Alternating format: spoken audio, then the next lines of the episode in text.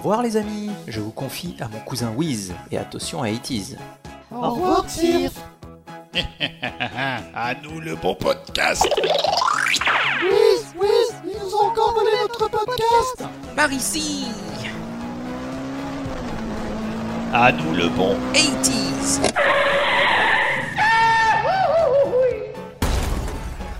Par ici la A-Team Merci, Whiz.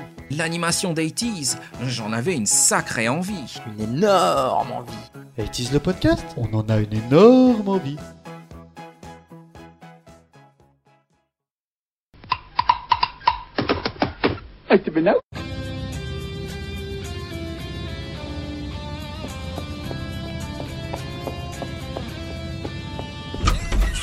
Commandant, mon commandant, des MiG en approche dans notre espace aérien. C'est pas croyable, pas moyen de s'écouter de bonne musique tranquillement. Ils ont que ça à faire, ces Ruskov.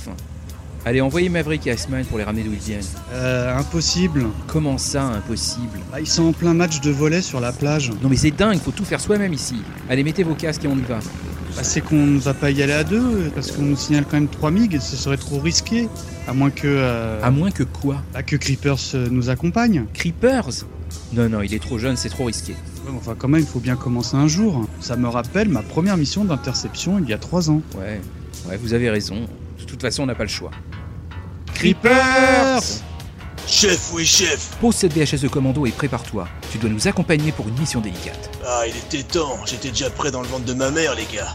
Allez, quand est-ce qu'on part? Tout de suite Il va falloir être fort pour ta première mission à nos côtés. Ok, allez, c'est parti.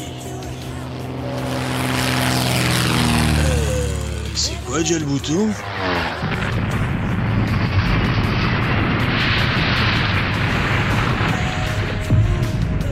Oh, c'est pas vrai, l'équipe de Tanche. Allez, la suite.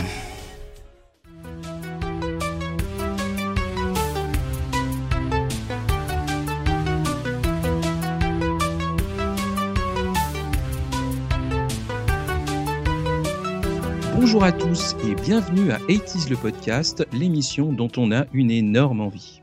Je suis Mr. Wiz et suis très heureux de vous accueillir pour le premier épisode de notre déjà quatrième saison. Et oui déjà. À ce propos, quelques nouveautés pour cette nouvelle année. Si vous avez suivi notre IRL de juillet, vous savez que notre ami Sirf a pris quelques vacances, d'où d'ailleurs ma présence derrière ce micro aujourd'hui. Pour autant, nous avons encore quelques programmes dans les cartons qui vous permettront de retrouver sa chaude voix. Et avec un peu de chance, si une prochaine IRL se déroule à proximité, je pense qu'il ne pourra pas résister au plaisir de nous faire un petit coucou. Dans la suite, une bonne nouvelle car la famille s'agrandit. Nous avons le plaisir d'accueillir officiellement dans l'équipe l'ami Creepers qui avait déjà participé, comme vous le savez, au podcast Evil Dead l'année dernière. Creepers, un discours? Eh ben, j'ai envie de dire euh, bonjour tout le monde, j'ai envie de dire merci pour l'accueil et j'ai envie de dire vive la vie surtout. Je suis bien d'accord. C'est parfait, ça résume. Euh, nous avons encore d'autres euh, nouvelles recrues, encore d'autres surprises dans la besace, mais qui vous seront présentées au fil des prochaines émissions. Pour l'heure, le sujet du jour. Pour le traiter, mes complices, donc en plus de Creeper, ce seront ce soir Mikado Twix, Salut tout le monde, content de vous retrouver. J'ai enfin euh, pu digérer la petite IRL qu'on a fait cet été, donc je suis en pleine forme. formidable, et Yetcha. Salut Ah ben je suis bien content que la saison 4 commence. Je suis chaud, bouillant. Alors pour cette rentrée, nous avons décidé de démarrer en fanfare en traitant d'un des plus gros blockbusters de la décennie. Il s'agit d'un film de Tony Scott de 1986 avec Tom Cruise qui se passe beaucoup dans les airs et un peu dans les vestiaires. Vous avez donc reconnu Top Gun que nos chroniqueurs vont maintenant disséquer pour votre plus grand plaisir. C'est un chien fou. Il aime piloter aux fesses, complètement imprévisible. Parce que chaque fois que tu montes dans un avion, tu es incontrôlable. Alors, soit vous obéissez, soit je vous chasse, c'est clair? Vous savez, moi, quand un truc me prend, je le prends en chasse. Je vous envoie vous battre contre les meilleurs. Vous allez à Top Gun. Reste sur Hollywood, Maverick, on le couvre Kelly McGillis, Tom Cruise, propulsé au sommet dans le film culte de Tony Scott. Alors pour vous détailler un peu le déroulé de l'émission, euh, nous allons tout d'abord analyser les architectes du succès, ensuite nous attacher à détailler un petit peu le pitch de départ, puis décrypter ce film par rapport aux blockbusters de l'époque, nous interroger si c'est un classique euh, dépassé ou jamais égalé ou si c'est un gros navet. Mikado va ensuite euh, nous expliquer un petit peu, enfin nous faire la chasse aux anecdotes, euh, comme il sait si bien le faire. Nous aurons ensuite une rubrique DVD Blu-ray, puis euh, les OST, et enfin les produits dérivés, jeux vidéo, jouets et goodies. Donc retour à la première partie, les architectes du succès, et c'est Yetcha qui ouvre le bal en nous parlant de Tony Scott. Alors en effet, euh, parmi ces architectes du succès, il y a Tony Scott, de son vrai nom Anthony David Scott, qui est né le 21 juin 1944 à North Shields, dans le North Tyneside, en Angleterre, au Royaume-Uni. Donc Anthony Scott dit Tony, c'est le frère cadet du réalisateur Ridley Scott. Il a 7 ans de, moins que lui. Euh, il découvre euh, le cinéma à 16 ans euh, en jouant fait dans un court métrage de, Ridley Scott, Boy and Bicycle. En 73, il a une époque, une, une étape importante puisqu'il dirige un plan de Barry Lyndon, le fameux film le- de Kubrick filmé à la bougie. Euh, enfin, filmé à la bougie, à la lueur des bougies. Parce que filmer à la bougie, c'est pas facile. Ah, moi, j'ai la BO de ça. Ça avec la bougie. Moi, j'ai acheté le disque vinyle de ça. Je, je, je l'ai absolument jamais écouté. Je ne sais Il est gravé à la bougie aussi d'ailleurs. Tout en cire. C'est ça. Et donc, la même année, il fonde avec son frère Ridley la compagnie de production publicitaire RSA, qui pendant plus de dix ans euh, va leur permettre de réaliser, de réaliser des centaines de publicités, parce qu'ils étaient vraiment tournés euh, avant tout sur la pub, surtout euh, Tony. Ce qui se ressent d'ailleurs beaucoup dans ses Ce premiers qui se films. ressent dans certaines, Ouais. dans, dans ses premiers films, en effet. Donc, en 1982, euh, Tony Scott va passer au long métrage avec euh, le film Les Prédateurs, avec quand même euh, deux grosses têtes d'affiche, puisque c'est Catherine Deneuve et David Bowie. Alors, vous les avez vus ou pas? Alors, Eh euh, c'est un film que j'ai vu il y a longtemps. Creepers, Euh, tu ne l'as point vu. Ouais, pas non, vu pas vu. Ouais. Non, mais je me rappelle pas trop. J'avoue que d'ailleurs le, le film a été plutôt mal reçu et euh, n'a pas fait euh, un grand grand succès auprès ni des spectateurs ni de la presse. hein. Le fait, succès il a va été- venir. Beaucoup en parlent comme quelque chose d'assez froid et c'est ce qui, parce qu'il revient à ce que je, ce que je disais tout à l'heure justement par rapport au côté un petit pub. peu, un petit peu pub, etc. C'est que c'est les premiers films de Tony Scott et ce qui ressort aussi un petit peu beaucoup même de, de Top Gun, c'est que c'est des, des films qui ressortent beaucoup très travaillés visuellement et beaucoup sur les plans et du coup le côté, le côté froid est ressorti pas mal et ressort beaucoup des personnes qui décou- découvrent encore récemment euh, ce film-là.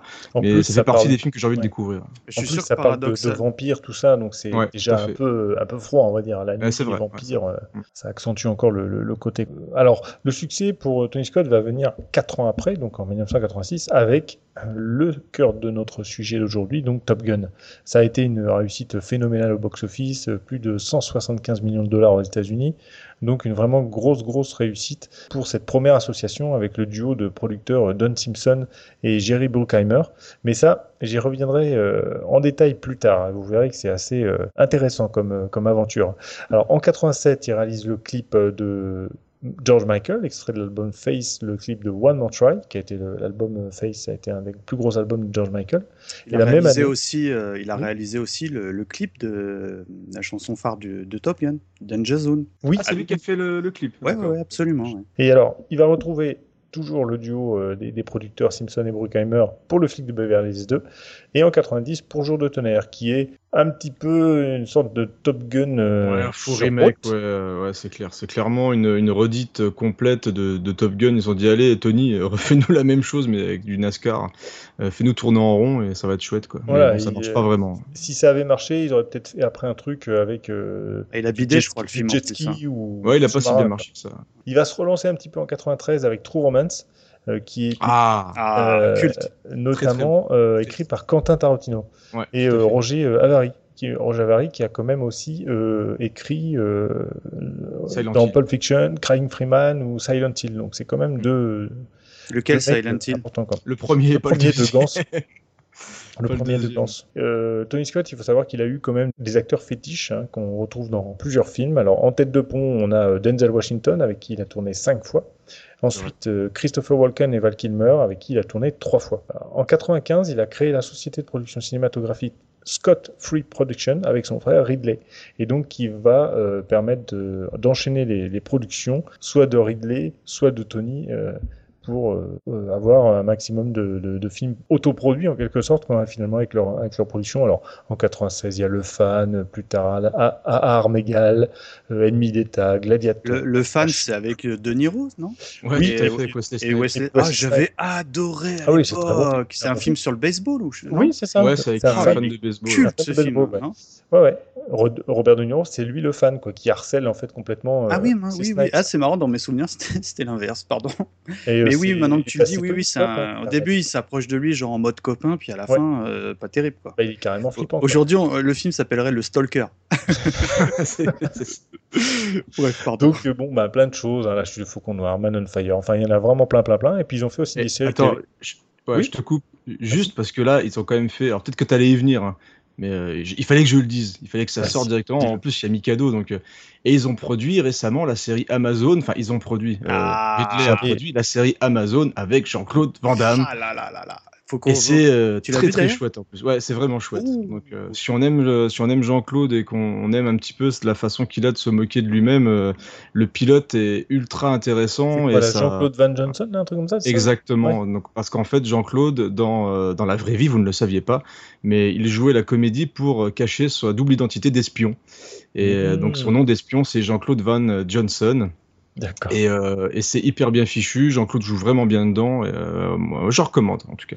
D'accord. On Bah, fera c'est un numéro euh, juste sur Jean-Claude. Moi, je suis client. hein. Mais on est Ah mais on, on le- on le fera camarade. Ah oui, c'est sûr. Creepers, tu parles de séries, j'ai- j'étais en train d'y venir justement. Ils ont aussi produit d'autres séries qui ont bien marché avec cette société de production, dont euh, Numbers, euh, Les Piliers de la Terre, Ah, c'est The- pas mal, Numbers. ou C'est ne- très bien. The Man in the High Castle, justement, également avec Amazon. Comme Amazon aussi, ouais. Euh, ouais. Très très bon ça pour le coup. Alors moi, j'ai une question pour toi, Yetcha. Ouais. Pourquoi, quand on parle euh, réalisateur, on, on pense euh, à Ridley, mais on pense jamais au frère, à Tony Parce que nous, on est un peu, avec la- évidemment la modestie, euh, on est un peu cinéphile, on sait qui est un peu le monsieur, mais on va dire quand tu parles autour de toi, les gens qui connaissent un petit peu les réals, ils vont te dire ah bah ouais Ridley Scott, Alien, machin et tout. Bah alors Tony, oh, pff, aucune idée. Alors que bah quand tu cites les films, moi la plupart je les connaissais. Alors j'ai Je les ai déjà films- J'ai cité des films des deux. J'ai pas ouais, mais, euh, mais True Scott. Romance, tout ça, euh, bon Top Gun Oui. évidemment, tu vois, c'est, enfin je veux dire, c'est pas un petit film. Enfin, je Ouais, veux mais dire, globalement, quand même, Ridley Scott a eu une, euh, une aura. des plus non? succès euh, au cinéma que, que son frère, quoi. Ça, le grand public, clairement. euh, Alors pourtant, moi, je vais, être, euh, je vais faire une déclaration, mais moi, je crois que je préfère Tony Scott à Ridley Scott. Euh, je sais qu'il y en a plein qui vont le. les, les derniers Ridley, ils sont pas. Bah c'est ça, moi je trouve Oui, que c'est que quelqu'un d'assez sont- surestimé. Mm, mm. Moi, Ridley Scott, euh, les trucs, enfin les, les, les derniers trucs avec Moïse, euh, euh, tous les trucs là où il tente de théoriser des trucs comme la Bible, enfin voilà, il y a, il y, a, y a un côté de son cinéma qui me plaît un petit peu moins ces derniers temps. Pareil pour Robin des Bois, je trouve ça assez loupé, enfin je trouve vraiment pas ça chouette. Et ce que j'aime beaucoup chez Tony Scott, c'est que là où tout le monde le traitait comme un faiseur, un simple faiseur, Mm. je trouve que c'était quelqu'un de très très efficace et euh, rien qu'un film comme Unstoppable, moi j'ai beaucoup aimé euh, avec le train qui euh, qu'on peut Oui, pas arrêter, etc. Parce qu'il s'attarde beaucoup sur des sur les gens de la classe moyenne il le Avec fait. qui, ça euh, Denzel Washington et le mec et ah mince le mec Ah qui joue aussi dans Star. Trek Chris Pine voilà avec Chris Pine Ah, je vois pas. et c'est vraiment chouette je recommande c'est toujours très efficace c'est rondement mené et il y a C'est toujours son des dernier film, je crois, Léon. c'est son ouais, dernier film avant qu'il Ouais. se soit suicidé. Moi, c'est un, réalisateur que j'aime beaucoup. Et justement, rien que Le Dernier Samaritain, c'est un film que je surkiffe. Euh, j'aime bien le flic de Beverly Hills 2, etc. Donc c'est vrai que j'ai Oui, jamais compris pourquoi. euh, Ouais, c'est vrai, parce que moi j'aime- beaucoup USS Alabama, par exemple. euh, Aussi, ouais, tout ou même Le Fan qu'on a cité tout à l'heure. C'est vrai que c'est des films qui sont, qui sont Ils sont efficaces, hein, il a raison. Creeper, Ouais, c'est des films efficaces. C'est vrai, Ah, mais on très pense efficace. avant tout à Ridley Scott. Je pense que l'empreinte de Alien est quand même, euh, est quand même là. Quoi. Ah, puis Blade Runner, mais il a quand même Et fait des grands films. hein, Ridley Enfin, ça, Scott, Blade hein. Runner, c'est un mauvais film. Je l'ai mis dans ma micro-critique. Mais- ça Mais ne nous étalons pas là-dessus. Où le mec, dès, dès la première émission de la quatrième saison, il, balance tout. Ah mais il l'a déjà fait, il l'a sors. déjà fait, il l'a même écrit sur le Oui, site. oui, hein, elle, elle- elle est écrite sur le site, hein, cette micro-critique euh, terrible sur Blade Runner. Alors, donc, comme on l'a dit, donc bon, plusieurs films, euh, moins reconnus que son frère, et malheureusement, donc en 2010, euh, Unstoppable, dont tu parlais Creepers à l'instant, Mm. euh, donc a été euh, la fin de sa carrière, puisque le dimanche 19 août 2012, il va se suicider en sautant du pont euh, Vincent Ouais. Thomas à San Pedro, Los Angeles, près de Long Beach, à l'âge de 68 ans. Et il y a Euh, raison, non? Enfin, là, officiellement, c'est quoi? Je ne sais pas. Je crois qu'il était pas très heureux, mais je, crois que c'était un peu de dépression aussi, mais bon, après, euh, voilà. Il est inhumé au cimetière de Hollywood Forever à Los Angeles. Euh. L'homme à la casquette. Donc voilà, pour Tony mm. Scott. Bah, c'est gay. C'est très très gai. On finit sur retiendra, c'est une belle filmographie en tout cas. Mhm. ouais, c'est vrai, c'est vrai. Elle est, elle est, pas, elle est pas honteuse. Enfin, je veux ah, dire, tout, tout ah, n'est pas, mais euh, tout n'est pas à jeter. Enfin, moi, je, non, pas du tout. Je, pour m'intéresser un peu depuis quelques années au cinéma, j'ai du mal à comprendre pourquoi il est mésestimé. Ah bah moi, euh. je changerais pas euh, un, un, tonneau de toutes les, les bidons de lessive qu'on se tape en ce moment les étés contre un Man on Fire ou contre un, un Samaritain, non? Contre un Samaritain, clairement pas. Hum, c'est clair. Quelle est ton mission? Euh, Cougar, Merlin, Maverick et Goose. Bon Dieu. Maverick et Goose. Maverick, pointe-toi et dégage-moi de ce connard. Du calme, Cougar. Ramène-le en serré à droite. Aide-moi à l'engager. J'arrive.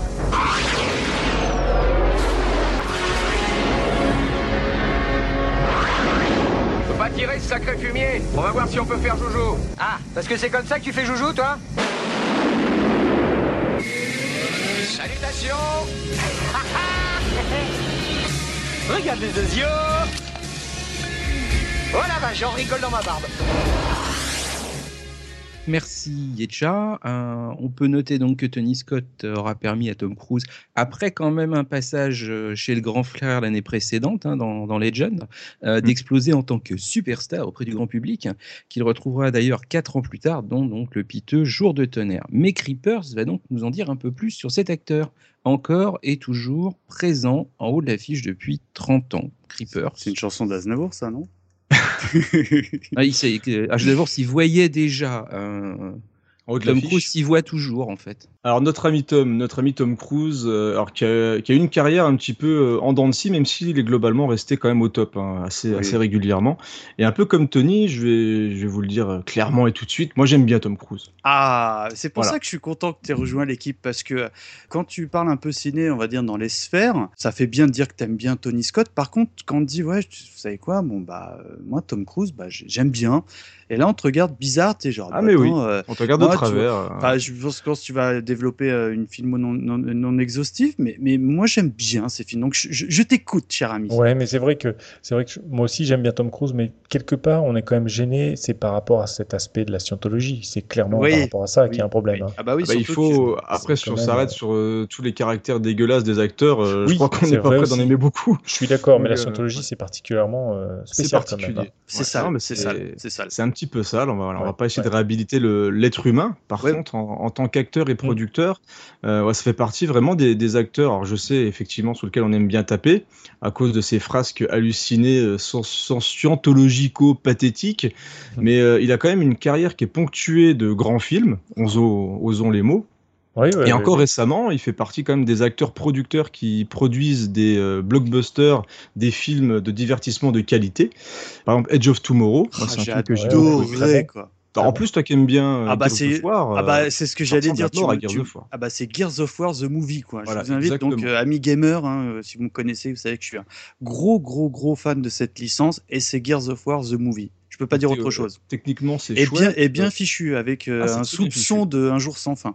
Exactement. Ah ça joue avec ah les du jeu vidéo, etc. Donc ça marche très très bien. Et le, film, par contre, n'a pas marché bizarrement. Moi, je l'ai ah, vu au ciné, j'avais adoré. Quoi. Il a marchouillé. Donc voilà, c'est par rapport maintenant au, on va dire, au quota de succès que doit avoir un film hollywoodien où il faut atteindre le milliard de dollars en trois jours. Euh, voilà. Mais ça reste un film qui a plutôt marché. Et donc du coup, il y a une suite dans les tuyaux. Ah, c'est plutôt, euh, plutôt une bonne nouvelle.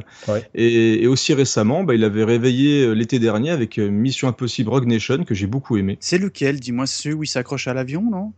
Oui, c'est ça. Voilà, et, ben, et ben efficace. Autant les premiers, les John Woo et le tout tout premier où il y a le TGV en acteur principal, j'avais trouvé ça épouvantable. Autant à partir du 3, je crois, il y en a 5 de mémoire. Ah bah c'est le revival de la série, le 3. Hein. C'est eh là où ils ont Je dis, dis pas que c'est du Mission Impossible, parce que mais par contre c'est du bon film d'action. voilà c'est du bon film mm.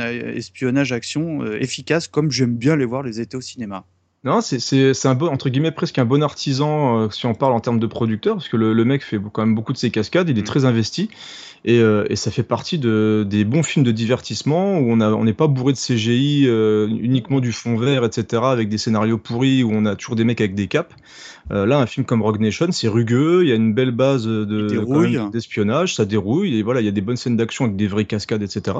Et tu t'ennuies pas pendant deux heures, quoi. Donc c'est très efficace et fait partie de ces producteurs, acteurs qui savent choisir les personnes avec qui travailler. Donc euh, voilà, moi j'aime bien Tom Cruise. Alors, mais restons dans les années 80 quand même, parce que je vais quand même principalement rester sur euh, les années 80. Je vais pas dérouler euh, l'ensemble de sa carrière.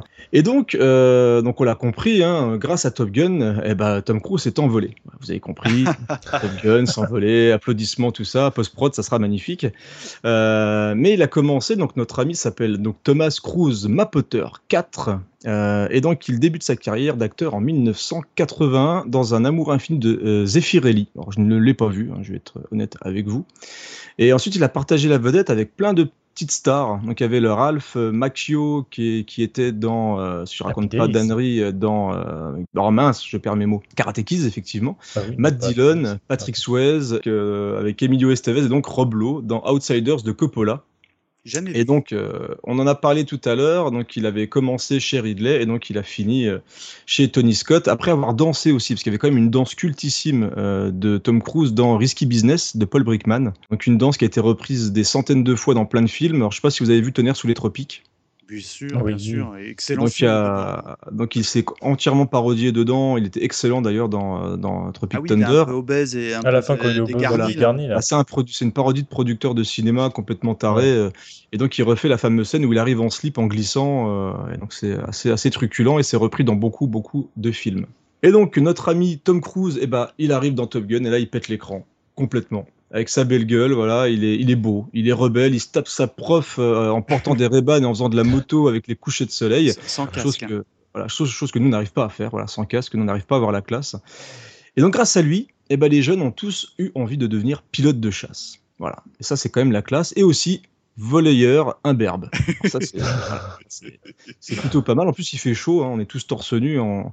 Donc là, on est tranquille, un petit peu huilé en enregistrant ce podcast, en pensant justement à la scène de volée de, de Top Gun. Donc, autant dire que la réussite est absolue, la réussite est totale. Et pourtant, faut quand même savoir que Tom, eh ben, au début, il était pas super chaud pour jouer dans Top Gun parce que justement, il y avait un petit peu trop de scènes de vestiaire. Voilà. Ils sont- Et c'est vrai qu'il y en a beaucoup. En ayant revu le film, euh, il y a quand même pas mal de moments où, où Iceman fait des petites leçons de morale en disant, hey mec, euh, t'es quand même pas très sympa. euh, Il faudrait quand même que tu sois un petit peu plus cool. euh. Et donc, il a quand même accepté contre un gros chèque d'un million de dollars. hein. Forcément, il- le, le mec débute et se tape déjà un million de dollars Ouais, pour ouais, un premiers gros J'ai trouvé ça grand aussi. hein.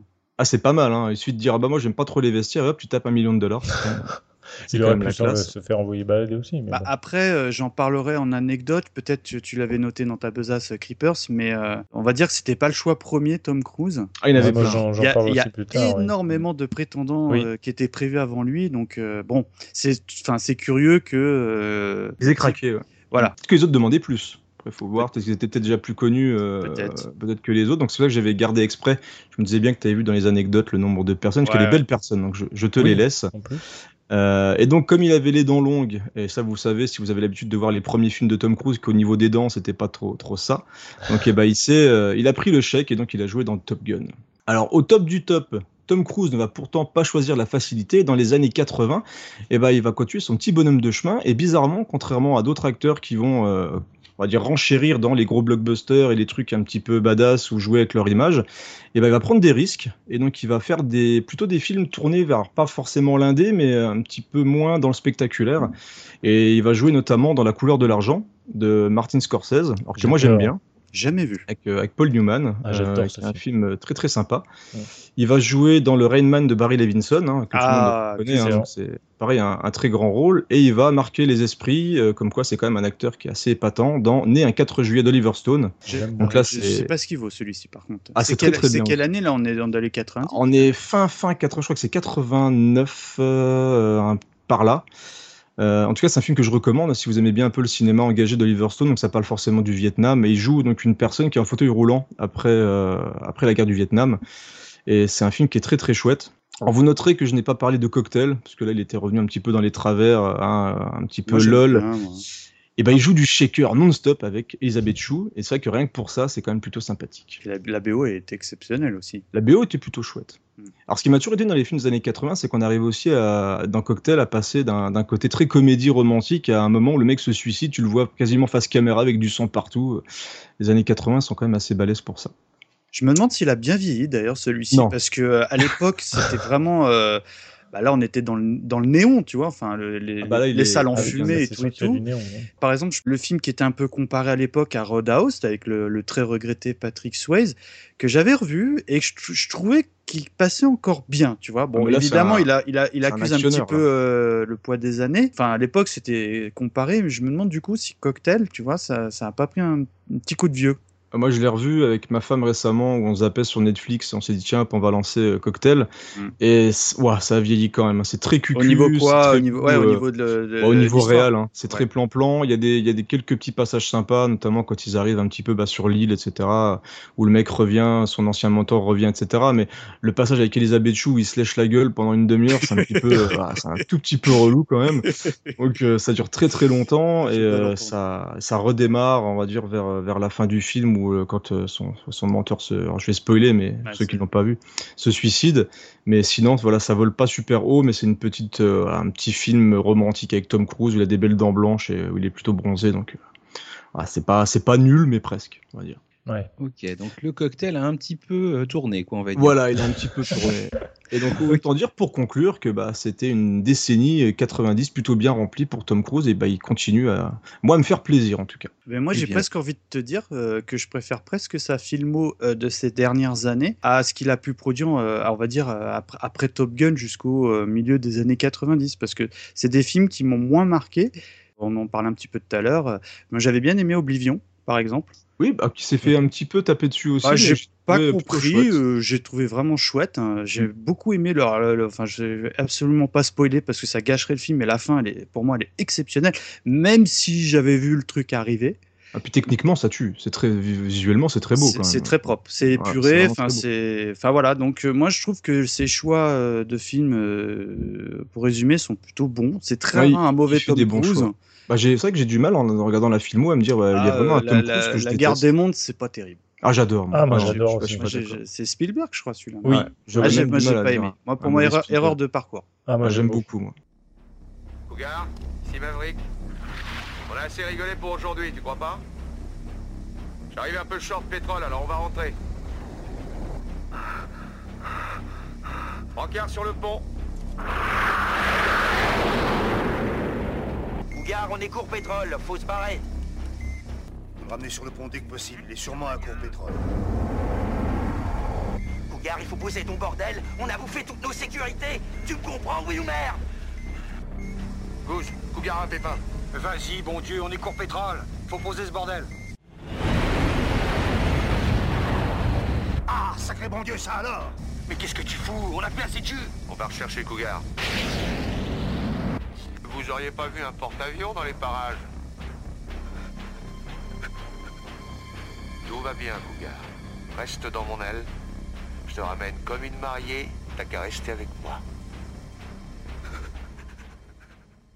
Merci Creepers pour euh, ce, cet aperçu de la carrière, donc euh, on va dire de la phase, euh, de la phase positive du gentil de l'histoire. et maintenant, c'est ça, la belle face en slip. Et donc maintenant, on va regarder plutôt la face, euh, la face sombre, euh, le méchant de l'histoire, on va dire, pour faire très simple.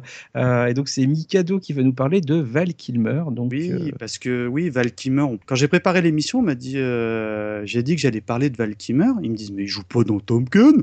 Je sais ah pas bon? si ça. Veut... Ah bon, bah si, bah c'est ça, Iceman. Ah ouais, j'avais jamais fait gaffe. Alors c'est curieux parce que pour moi, bah oui. Enfin. c'est parce que maintenant il ressemble à Gérard Depardieu.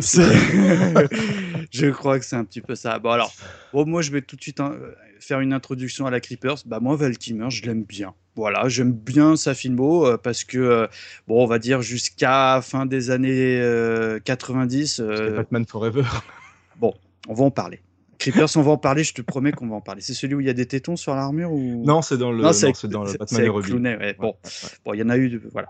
Donc, euh, bah, pour parler un petit peu du monsieur, donc il faut savoir que déjà il s'appelle euh, Val Edward Kilmer. Ah, donc classe. évidemment, c'est un acteur américain qui est né le 31 décembre 1959. Donc il a 76 ans.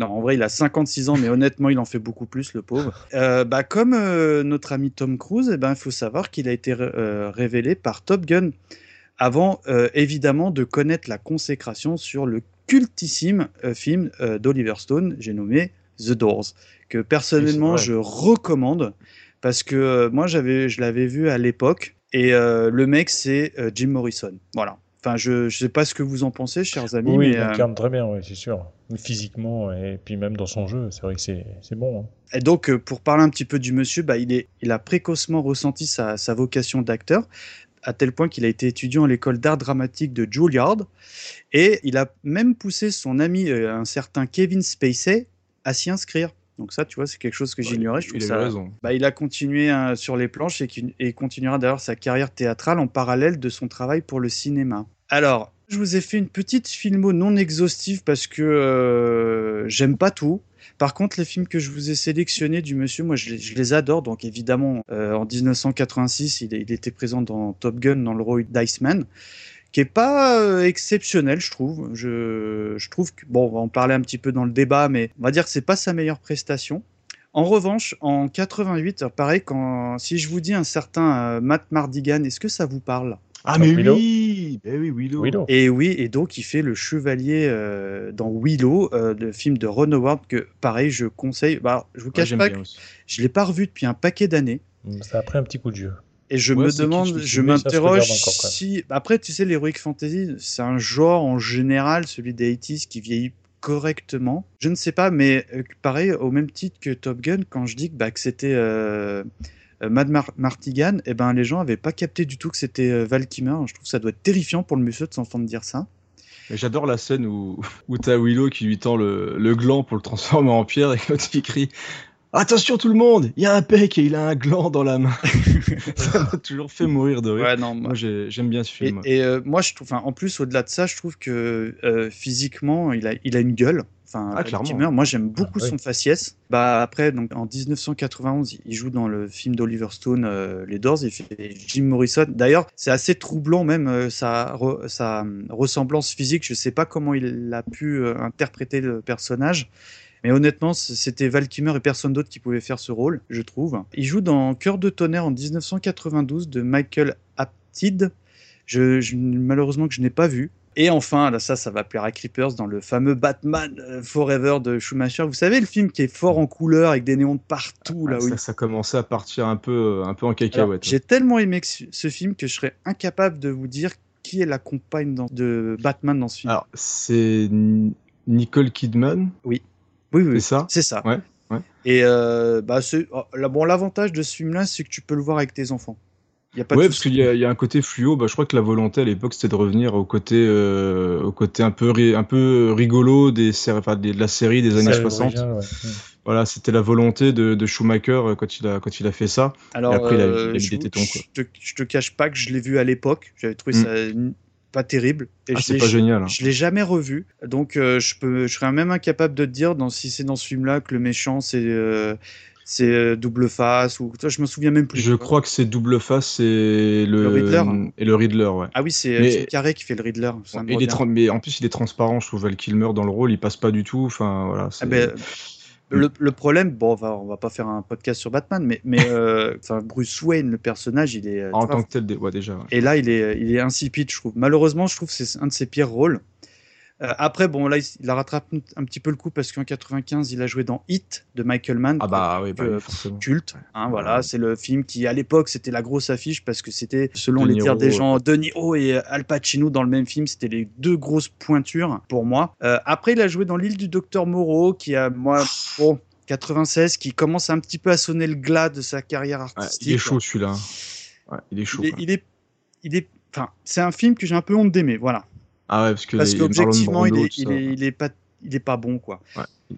Après, donc en 97, euh, il a joué dans Le 5, que personnellement j'avais beaucoup aimé. Donc je Ah, je sais l'ai pas trouvé nul, je suis d'accord. Euh, bon après ça reprend pas vraiment les codes de la série parce que c'est évidemment tiré de la série éponyme. série, ouais. Mm. Et puis Elisabeth Euh, Chou. Euh, Je me sou- oui peut-être. Bon, il fait évidemment Sim- Simon Templar. Moi, j'avais bien aimé. Et après, euh, donc là, on s'éloigne tout de suite parce que là, tout de suite, on passe en 2006 et il joue dans le déjà vu de Tony Scott. Voilà. Et après, euh, bon, euh, malheureusement, bah, faute de, L'andouillette. faute de grand succès, bah, il tourne dans ce qu'on appelle des DTV que je n'ai pas vu, qui, qui veut dire bah, des direct to vidéo à partir de la fin des années 2000. Donc ça fait un peu peine parce que le mec, je pense qu'il a fait des choix de carrière qui sont pas à sa hauteur parce que je pense que c'est quand même sincèrement un bon acteur. Il a fait Nicolas Cage, on est dans le métier en fait. Ouais, c'est exactement ça. Et puis le et puis le Christian Slater un petit peu malheureux. Aussi, ouais. ouais, ouais. Et donc, bah, il faut savoir qu'il a une réputation euh, d'acteur assez difficile et euh, à tel point que avec le réalisateur John Frockenheimer sur le tournage donc de l'île du Docteur Moreau, euh, bah, le réalisateur a, a déclaré qu'il ne travaillerait plus jamais avec lui. Et euh, il faut savoir qu'il est également en grand froid avec Tom Cruise depuis depuis depuis Top Gun. T'imagines? Ah vache, carrément. ouais.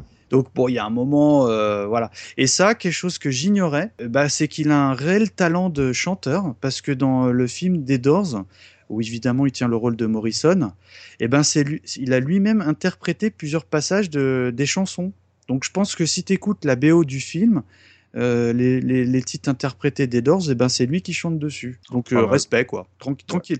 Et c'est ça qui fait un peu peine parce que bon moi je les ai pas vus les DTV, mais quand tu voyais un peu les, les bandes annonces ou quoi, tu t'es dit attends mais c'est un film même en DTV, je veux pas le voir quoi. Tu sais, tu- je vais perdre une heure et demie de mon temps. Après, c'est euh, peut-être aussi la, la, la- la conséquence du fait qu'il soit un peu difficile à gérer. Ah bah malheureusement sûrement, euh, dans, dans cette sphère hollywoodienne tout ça, s'il a la réputation d'être compliqué, bah il y a un moment bah il est black, tout simplement blacklisté quoi. Bah oui. Et malheureusement, euh, quand tu tapes un peu euh, Val Kilmer sur euh, aujourd'hui, parce que j'ai creusé un peu le truc, comme l'a dit Creepers, bah, il, y a, il a eu une phase euh, Gérard Depardieu. Ouais. Tu t'es dit, mais quand même, le mec, euh, beau, beau gosse, tu sais, avec, Ah, ses, beau gosse. avec carrément. ses 48 dents de v- 10 cm de long chacune. Et là, il était vraiment obèse. Et euh, je crois qu'en plus, malheureusement, il était assez, assez malade. Donc là, par contre, sur les clichés assez récents, il, il fait un poids plume.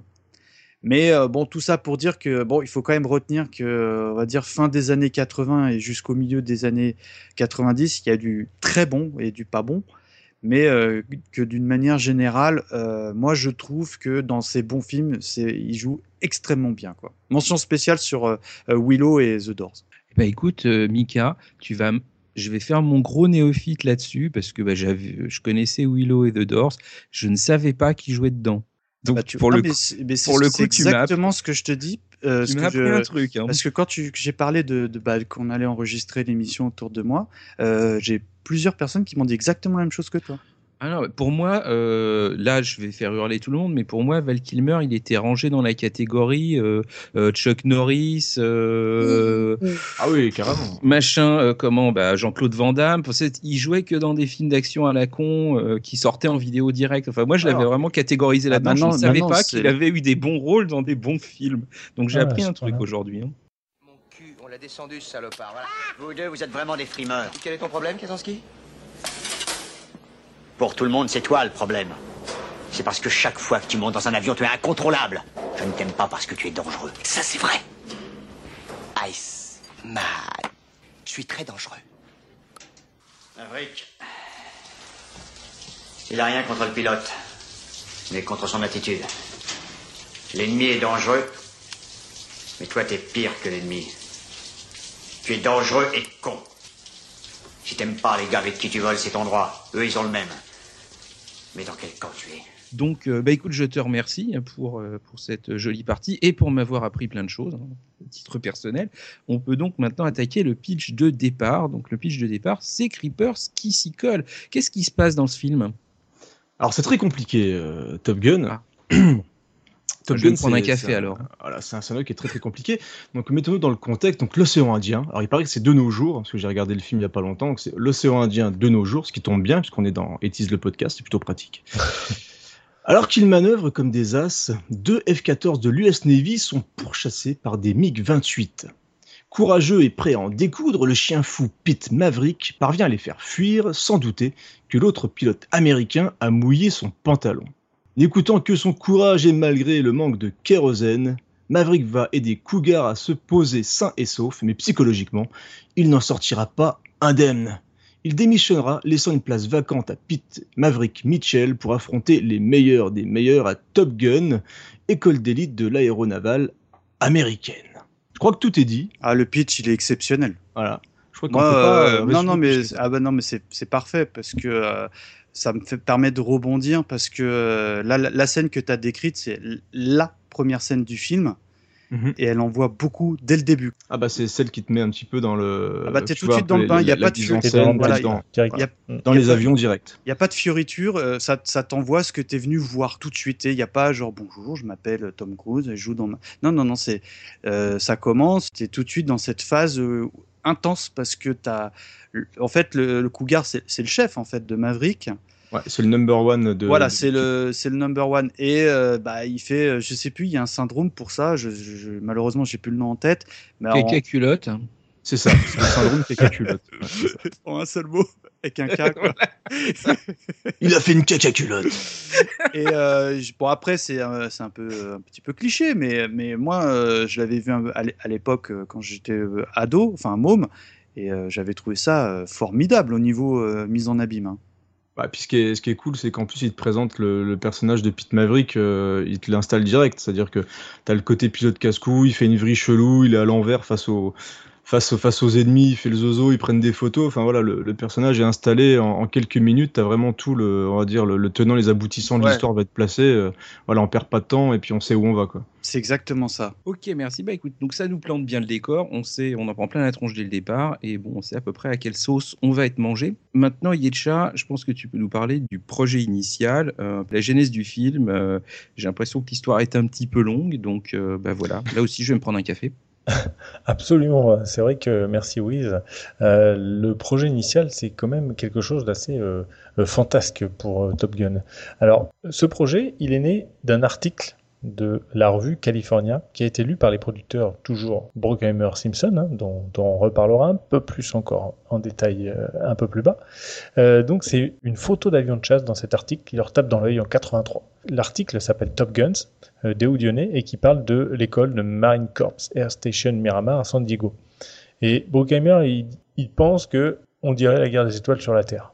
Voilà. Donc, directement, euh, le scénario s'insp- s'inspire de cet article. Ah, il se dit il y a un truc à creuser. là, Voilà, il y a un Ah, truc à creuser. Il y a- il y a des dollars à se faire là, non Mais il reste cependant une histoire euh, à trouver. Euh, alors, Simpson convoque une armée d'auteurs et leur expose le pitch de son cru. Alors, c'est c'est intéressant parce qu'il y a plusieurs citations qui sont quand même euh, très sympas. Donc, voilà ce que dit Simpson. Ces deux mecs en blouson de cuir, avec des lunettes de soleil, devant le putain d'avion le plus rapide du monde que vous ayez jamais vu. Voilà, c'est ça le concept. Voilà, donc un mec qui te dit ça, un producteur qui La te dit classe. ça, tu... ouais, classe. Là, tu dis où, est-ce que je signe là, non? Et alors, pour 30 Ah ouais. 000 dollars par semaine, Chip Brother imagine l'entrée en scène culte de Maverick sur, sur l'énorme moto et le personnage de l'institutrice diplômée, de l'instructrice, pardon, diplômée d'astrophysique, mensuration de mannequin. euh. Et donc, 30 ce 000 dollars par semaine. 30 000 dollars par semaine, ouais, ouais, ouais. Pour imaginer un mec en moto et une, meuf aux mensurations de mannequin. Alors justement, ce Chip Brother, il va finir par jeter l'éponge suite aux esclandres euh, à répétition de Simpson euh, qui est éternellement défoncé à la coque et qui prend d'ailleurs l'habitude de lancer les conférences calls par un alors euh, comment vont mes petits juifs du bureau aujourd'hui? Donc euh, Ah, sympa, l'ambiance. Et il était aussi euh, plutôt lassé des assauts de Bruckheimer qui essaye de réduire son salaire à 5000 dollars la semaine. Donc euh, de 30 000 à 5000, Ah, forcément. hein. ouais. Ouais, Voilà, donc il a fini par laisser tomber, et ça l'a un petit peu gavé. Alors le, co- le projet commence à piétiner un petit peu, il est carrément mis en vente par la Paramount, malgré les protestations des producteurs. En 84, en octobre 84, Ned Tannen remplace Michael Eisner à la tête de la Paramount, et Simpson et Bruckheimer exigent un rendez-vous immédiat pour plaider la cause de Top Gun, parce qu'ils l'ont toujours euh, sous le coude et ils veulent, veulent plus que tout l'imposer. Le gars dit tout de suite euh, Je suis pas Michael Eisner, prévient Tannen. Euh, Je ne gobe aucune merde. Dites-moi simplement la vérité et on s'entendra parfaitement. Si vous me mentez, putain, je vous enterre. Voilà, c'est des mecs qui parlent quand Hollywood. même. euh, Ah ouais, c'est c'est un truc de fou quand même. On Je est bien, là, on est bien. comme ça, mais c'est. euh, Ils avaient déjà les dialogues du film, quoi. Ouais, euh, c'est un petit peu ça, ouais. Donc, alors, il examine le projet euh, et il estime le budget trop faible. Alors, il convoque les deux producteurs à son bureau, trois jours plus tard, et à 8 heures du matin, il se présente avec, selon les propos de Tannen, un type débraillé, en vrac, sale et visiblement épuisé. Il a dit bonjour, il s'est assis et il s'est endormi immédiatement. Au terme de la réunion, Tannen réveille ce petit gars et le félicite. Il dit Vous avez un film, allez le faire Cet homme débraillé, c'était Tony Scott, réalisateur Non, mais en Angleterre. Et il vient, sans le savoir, d'obtenir son passeport pour la gloire, quoi. Donc un truc de Alors, fou, quoi. J'ai une question. Oui. Pourquoi lui? Qu'est-ce qui fait qu'il est arrivé dans la sauce, quoi? Enfin, Ah bah, c'est un peu, c'est un peu mystérieux. il passait par là, on lui a dit tiens, toi, t'as as, l'air de Ben, dormir, viens on- dormir sur le canapé. On a l'impression que c'est un petit peu ça. On ne sait pas pourquoi ils sont allés euh, pêcher ce mec-là. Déjà, déjà, le fait que tu aies trouvé ce type d'infos, c'est c'est exceptionnel, parce qu'en général, c'est pas trop dévoilé. Quoi. Bah non, non, non, mais c'est vrai que c'est assez- non, mais c'est une histoire vraiment euh, incroyable. Alors, une fois qu'on a les producteurs, le distributeur, le réalisateur, le scénario, il ne manque plus que Les eh, acteurs, les le acteurs et surtout le héros. Alors. Là, le casting, il va aussi apporter son lot de complications. Comme te disait tout à l'heure Creepers, euh, il y a eu une petite difficulté avec Tom Cruise qui, selon ses dires, le pitch lui a rappelé un flash dance dans le ciel. Donc, euh, il voulait pas trop y participer et avec un gros chèque, c'est passé. Alors, je vais laisser- T'imagines quand même, enfin si, je, si je peux te couper deux petites bah, secondes, le mec il avait pas fait des films euh, fou fou fou. Ouais, mais Et enfin tu te dis dans ces cas-là, les mecs ça se trouve, ils- enfin j'imagine qu'ils devaient euh, ouais un chèque 30 000 euros, ouais, ouais, c'est bon. Enfin tu vois, enfin je dis, je dis une ânerie, mais Ouais, ouais, ouais, les mais mecs je se payaient pense- déjà le luxe de refuser des, des films comme ça. Mais je crois, que, je crois que que- Risky Business avait quand même bien, bien fonctionné. Et il avait fait son, son petit effet, je crois. Ça fait un peu partie des films d'ado comme euh, Ah oui, oui, euh, oui, Breakfast Club, tout ça, qui avait marqué les esprits. Et donc je pense qu'il avait commencé un petit peu à grimper. euh, La je crois- avait- la- voilà, la la, était Cruise, grimpée d'un seul ouais. coup, je pense. D'accord, donc il pouvait se Et, permettre euh, le luxe de dire non. Quoi. Voilà, je pense Ouais, qu'il pouvait je au moins pense- tenter de Je dire pense non. que finalement, euh, comme il y a plusieurs stars qui ont refusé, euh, nombreuses, alors je laisserai à Michael Twist faire la longue liste des stars qui ont refusé. Fais-la si, tu- ça te fait plaisir. Fais-la, vas-y, au contraire. J'en ai beaucoup d'anecdotes. bah alors, dans les stars qui ont refusé, il y a quand même, attention, accrochez-vous, Patrick Swayze, Emilio Estevez, Nicolas Cage, John Cusack, Matthew Modine, Matthew Broderick, Sean Penn, Michael J. Fox, Scott Baio, Tom Hanks, Charlie Sheen, Jim Carrey, Rob Lowe, John Travolta, Eric Stoltz et Robert Downey Jr. Ils ont tous T'imagines été comment Rob. Rob Lowe, il doit être sans mordre les doigts parce que moi j'aimais bien cet acteur quand j'étais plus jeune. Il et, a tout euh, foiré, Rob Lowe. Et euh, Ouais, il c'est dommage Blood- parce que il dans fait- Wayne's World, je le trouvais tellement drôle. Il a fait Youngblood, moi j'adore. Et, et puis c'est tout. En fait, il fait partie des gens un peu comme Tom Selleck avec Indiana Jones qui sont juste tout deck. quoi. Ah oui, oui. il Ouais, ouais, ouais. ouais, et oui, c'est, enfin, tu vois, ce- cet acteur, c'est le mec, enfin, c'est le Tom Cruise de l'ombre, tu vois. Ouais, c'est ça. ouais. Et c'est dommage parce que pour moi, il était au moins au, enfin, au même niveau euh, physiquement et au niveau de son jeu Ouais, mais je d'acteur. pense que c'est des questions d'opportunité. Justement, à mon avis, Ouais. euh, Simpson et, et Bruckheimer, euh, pour insister auprès de Tom Cruise et lui allonger l'argent, euh, c'est qu'il devait euh, quand même avoir le nez creux, quoi. Ils Ah, Après, faut, faut- le truc faut- venir. hein. faut, faut- faut être honnête, euh, Tom Cruise, il crève l'écran dans le film. Enfin, je, je, je- j'ose penser que les jeunes femmes, même les hommes, euh, qu'on- font- craquaient complètement pour le type parce que Bah, vous voulez s'identifier au moins. Parce vois, que moi, euh, je, on- bon, évidemment, vous êtes au courant parce que je vous l'ai déjà dit, mais j'ai eu le, le plaisir de le revoir euh, cet été au cinéma. Ouais, quelle chance. Euh, J'en parlerai, tiens, dans, ta- dans la critique DVD parce que j'étais très déçu. C'était un kiff de voir euh, Top Gun au cinéma Mm. et le mec, il crève l'écran, quoi. Ouais, non, mais il est très euh, bon. Toi, il est euh, au niveau. si- très, on dit comment Cinégénique cinégé... J'ai aucune idée. si- Bon, on peut dire il passe, il photogénique. passe hein. bien. Ouais, il- il- ouais, autant tu vois, bon, même si Val Kimmer, il, il est, euh, il a une très belle prestance, il marque pas. Enfin, Hmm. il y a Tom Cruise et il y a plus rien d'autre. Il vampirise tout tellement que le, le- le- le- sa prestance est bonne. Donc, euh, je pense que les, les producteurs, pour le coup, ont eu le nez creux parce que je suis persuadé que le succès du film est en grande partie grâce à Tom Cruise, à sa prestation, euh, on va dire peut-être pas d'acteur, mais physique en tout cas. Oui, oui, bah, c'est de jeunes premiers, quoi, tout simplement. hein, de nouveaux héros. Enfin, c'est- sûr qu'il y a ça. hein.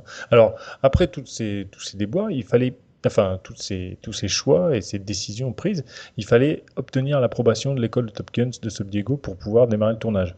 Euh, ils ont engagé euh, un conseiller technique, un ex-amiral euh, de l'école à la retraite, dont le nom de code était Viper et d'ailleurs qui a été repris, Ouais. voilà, puisque le rôle de Viper est tenu par Tom Skerritt. Non, mais il joue dans le film Viper, le, le mec Et Oui, original. alors, oui, oui, oui. Il va, je- j'allais le dire plus tard, mais en Pardon. il, joue, il joue plus loin dans, un, dans, dans la scène du bar, je crois. hein, Oui, en ça, fait, il fait l'ami de l'instructrice, tu sais, qui Oui. dit oh, votre mari, il est âgé ou je sais plus quoi. Et ben, c'est lui, c'est Viper. Oui, voilà, c'est ça, c'est euh, Pete Pettigrew, en effet. Mais euh, son autre code, donc Viper, a été euh, utilisé par Tom Skerritt. Euh, le rôle d'ailleurs de Tom Skerritt a été proposé à John Voight et Louis Gossett Jr. également, donc euh, ils ont cherché quand même que des grosses pointures malgré tout. Euh, alors ce Pete Pettigrew, il émet rapidement des doutes quoi sur l'histoire et, a, priori euh, il, va être servi. Euh, chaque matin, en fait, Pettigrew découvre les, changements de scénario imaginés euh, par la nuit dans un, euh, dans la nuit par un Don Simpson euh, complètement défoncé à la coque. Euh, il s'inquiète des scènes de vestiaire et le producteur euh, lui réplique Écoutez, euh, nous payons un million de dollars pour avoir Tom Cruise. Nous, euh, on veut voir un peu de cher. Donc euh, voilà, clairement, euh, ils misent à, à fond sur Tom Cruise. Quoi.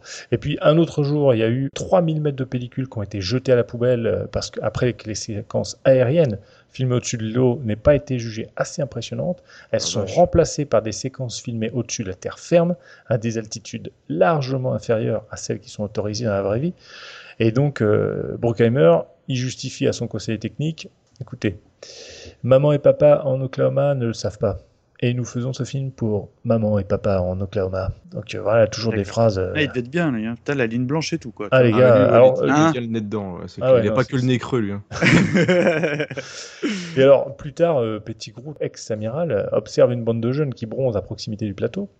Et il dit Je vois, euh, vous essayez de rentrer dans le crâne de ces jeunes pour comprendre ce qu'ils ont envie de voir. Et là, Bruckheimer lui répond Non, non, vous prenez le truc à l'envers. Nous leur dictons ce qu'ils veulent voir. Oh, Et, le c'est a ça c'est compris intéressant. Voilà, le mec a tout compris. Et alors, la suite du projet sera dantesque avec un tournage ubuesque, euh, notamment marqué par le renvoi trois fois de Tony Trois fois. Scott, quand même, qui sera à chaque fois repris. Euh, la réalisation entre les deux avait été proposée à John Carpenter, euh, à David Cronenberg, donc toujours des John pointures. Carpenter, tu imagines tellement pas John Ouais, Carpenter ouais. derrière Ben, pareil ça, pour. Bah, Cronenberg, Quand, hein, quand- quand c'est- j'ai vu ça, j'ai fait, mais Creepers, il va rebondir direct parce qu'il va pas comprendre. hein.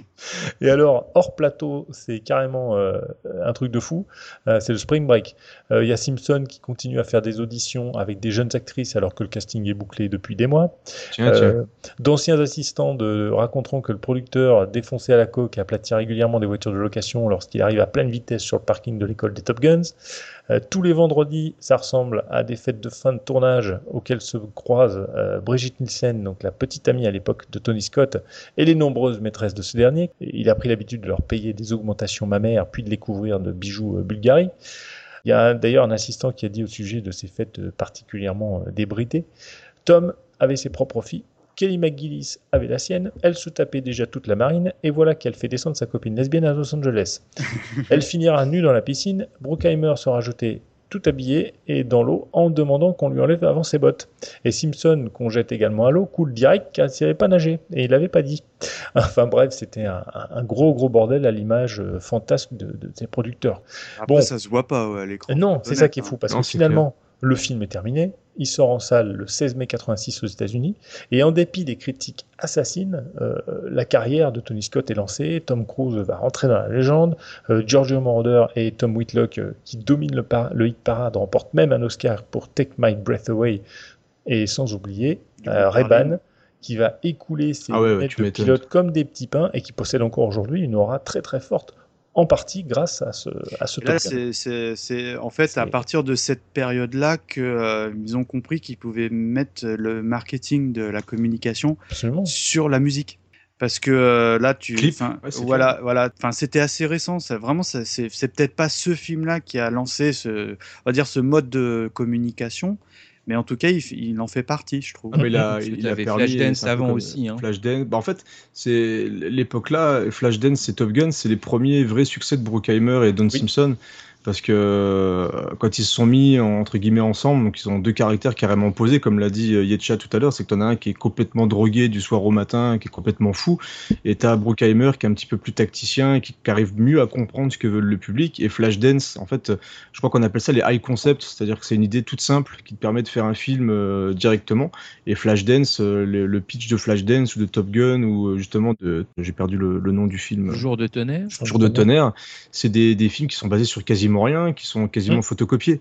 Tu as les mêmes trames, c'est-à-dire que tu vas commencer par une euh, présentation d'un héros un peu différent, il va essayer de monter en puissance, il va se briser, et puis il va revenir au top euh, Mm. pour, être, euh, pour être le meilleur des meilleurs avant la fin Mais du film. c'est la même chose. hein, ce film. Donc c'est exactement la Et même chose. D'ailleurs, je crois que, au risque de dire une ânerie, mais que Jour de tonnerre a été mieux préparé. Ouais, ils ont se dit, oh les gars, j'ai une super idée, on va faire euh, Top Gun, mais en version bagnole. Des voitures. ouais. Voilà. C'est ça, exactement. Et, et ça marche pas. Ok, donc on est bah, donc sur un tournage quand même assez, euh, un tournage assez épique, Ah oui, oui, une histoire un petit peu. euh, Alors c'est marrant parce que alors, ça a l'air d'être de famille, j'ai l'impression, le, le- les problématiques de production et tout, parce que ça me rappelle tous les tous les déboires qu'avait eu le grand frère, en particulier avec euh, Blade Runner. Donc euh, ils ont tous les deux des problèmes de des problèmes de producteurs, de machin. Enfin c'est assez euh, c'est assez rigolo les similitudes. Alors, je pense que en c'est plus- des choses qu'on doit trouver dans, chez plusieurs réalisateurs. euh, Oui, la relation entre réal et puis producteur. Puis disons pour, que euh, là, tu pour- prends le truc, il y a quand même de quoi faire un film autour du film, quoi, pour, oui. le, pour le coup. Ouais, c'est vrai. Peut-être même plus intéressant que le film lui-même. C'est parce que pour Brockheimer et Don Simpson, les réalisateurs sont des faiseurs. Là, on rentrait vraiment dans la période où le réalisateur n'avait quasiment plus son mot à dire et euh, c'était quasiment eux qui donnaient les yes idées. man, et, euh, et, voilà, c'était un yes man. C'est là où Mm. vraiment les premiers yes man sont arrivés et, euh, et ça fait partie, bah, à mon avis, clairement des films que Tony Scott a pas dû super apprécier de, de tourner parce qu'il a été beaucoup considéré comme un yes man. Mais pour Brockheimer, eux, ils prenaient des réalisateurs qui étaient euh, malléables. Ils avaient fait un Mhm. peu le coup avec aussi avec, euh, je crois que c'était le premier euh, flic de Beverly Hills. Ouais. Ils prenaient des réalisateurs qui n'étaient pas super connus et qui pouvaient un petit peu manipuler. Quoi. Mais, mais si je peux me permettre, les amis, moi je suis un tout petit peu déçu. Parce que vous n'avez pas parlé quand même. Bon, certes, il n'a pas un grand rôle, mais c'est un grand acteur. Parce que dans ce film, il y a quand même Michael Ironside. Ah si, bah oui. bah, Bon, certes, il a un, magnifique. il a un rôle qui est pas exceptionnel, mais euh, ce, ce type, moi, je suis super client. Je trouve que j'aimerais bien qu'on fasse un truc sur lui un jour, bah, ce qu'il a fait, dans, notamment dans les 80s.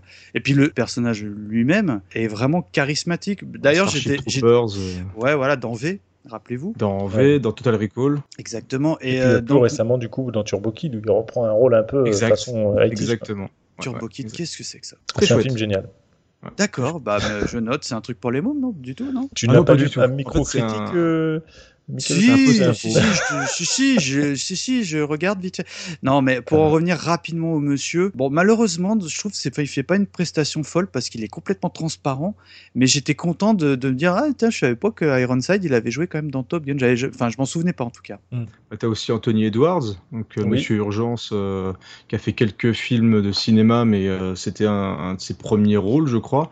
Il y a aussi un, un Tippett de, de Walker Texas Rangers. Ah, Et Kelly McGillis, malheureusement, bah, j'ai pas regardé, mais je suis pas sûr qu'elle ait fait des grands films derrière, non? Bah, je me rappelle d'un film où elle était avocate, mais ça m'a tellement marqué que je, je me rappelle plus du nom. Entre, entre parenthèses, c'est- bon, évidemment, elle a pris plus de 30 ans, mais ça reste une très jolie femme. Ah, moi, j'ai jamais accroché. Même dans Top Gun, je la trouve très Ah, moche. moi, ah non. Ah, par contre, alors là, euh, on en a parlé un peu. Il y a, il y a Meg Ryan dedans quand elle avait encore une tête et qui ressemblait vraiment à quelque chose. Là, je suis Bon, plus fan. Bon, malheureusement, elle a pas un super rôle. C'est dommage, mais euh, bon, euh, en tout cas. euh, En plus, le doublage, on dirait qu'elle est bourrée tout le temps. dans oui, le ex- doublage écoute, français. je me suis- Après, moi, je l'ai vu en VO au cinéma, mais je me souviens que dans la, la, la VF, elle est, elle est, elle est particulière.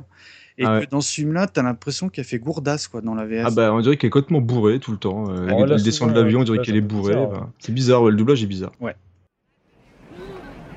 Alors, Maverick, à ce qu'il paraît, t'es amoureux d'un des instructeurs? Gus, t'as dit ça? J'ai. Enfin, non, j'ai rien raconté. Si, si, si. Non, je plais.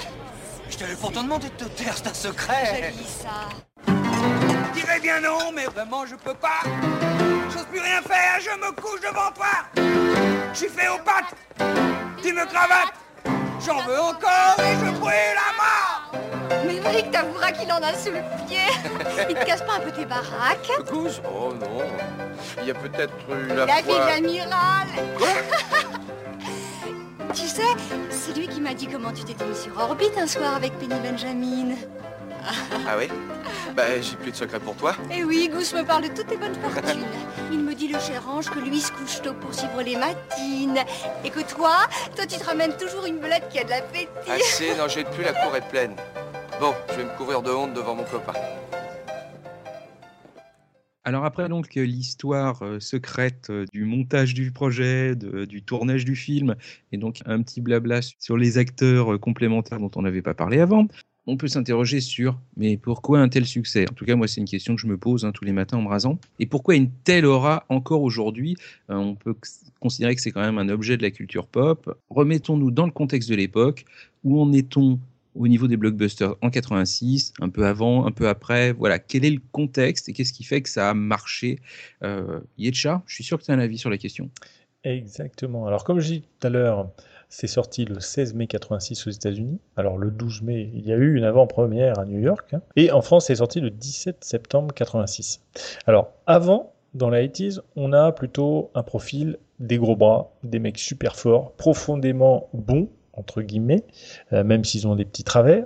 Euh, on va citer euh, pêle-mêle, alors un film que Creepers affectionne particulièrement, euh, Commando en 85. Ah, merci, Etcha, Tu merci. sais, tu sais que je l'ai mis dans mes fiches. Ah, mais Euh, Commando, on a euh, du Indiana Jones et le Temple maudit en 84, euh, on a Rambo en 82, Ah, Rambo il y 2 a eu en des- il y a eu des bons 85, films. hein. Peut-être qu'on va renommer le podcast 80s les films, quoi. Un truc comme ça, Ah, non? Mais- New York Predator. 1997 en 80, Ah, Conan en Aztec 82, Fiscal. Euh, Mad Max 2 en 82, Invasion Ah, USA ah, non, en non, 85, non, Mad Max, non, pas d'accord. Euh, Rocky Oh. 4 en 85, Blade Runner, bouh, en 82, Outsiders en 83. Il y avait Bloodsport, il y avait la Canon dans les années 80, c'était merveilleux, c'était merveilleux. Non, non, il y a de très très bonnes choses. Et donc, on avait donc cette partie-là avec les gros bras super forts, etc. Et il y avait Les actionneurs. en les fait, héros Ouais. plus modestes, euh, un peu plus paumés, un peu underdog, euh, comme dirait euh, Spades, qui sont en train de, qui montent en puissance pendant le film.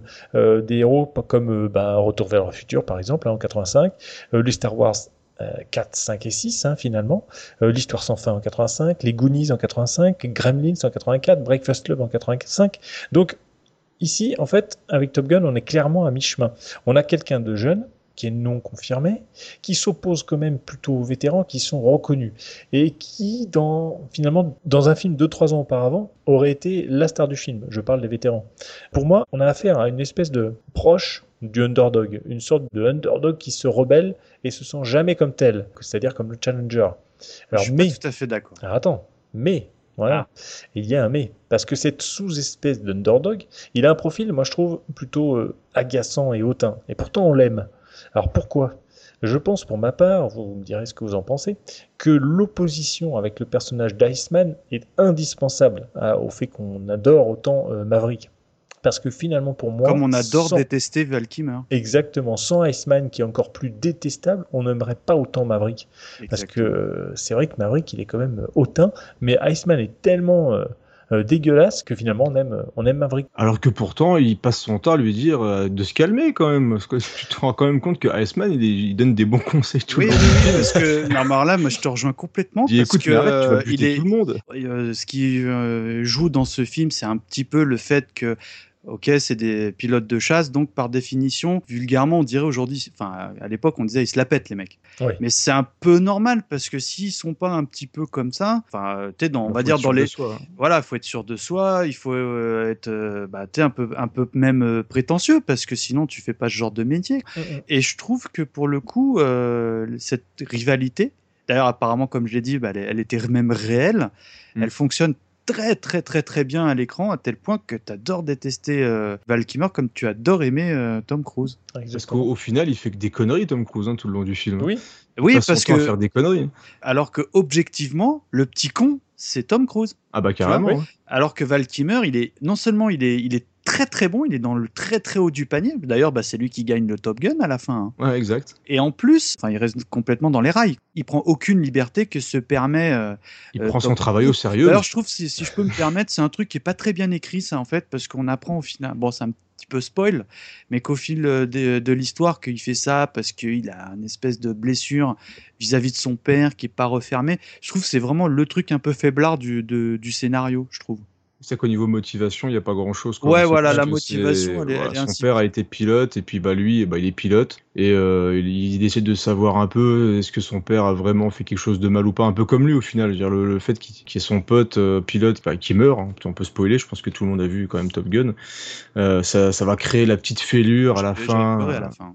Euh, Ah, mais, mais par contre, par contre, ce qui est très bien fichu dans cette scène-là, c'est qu'ils avaient, ils ont quand même réussi à rendre le personnage du, de- d'Anthony Edwards, euh, moi j'ai oublié de Goo- Goose, Goose, Ah oui, ouais. Goose. euh, attachant, parce que c'est vrai que le- la scène où, bah, où il meurt, bah, tu vois, ça fait un petit peu, ça t'en- ça t'emmerde quand même un petit peu, donc euh, il y a quand même quelques personnages qui sont un petit peu La écrits. musique, elle y est pour, pour quelque chose. La, la musique est pour beaucoup, mais c'est vrai que le, on va dire dans les dans les problèmes de, de Top Gun, c'est qu'au niveau personnage, moi je me rappelais plus qu'Iceman était aussi peu présent finalement.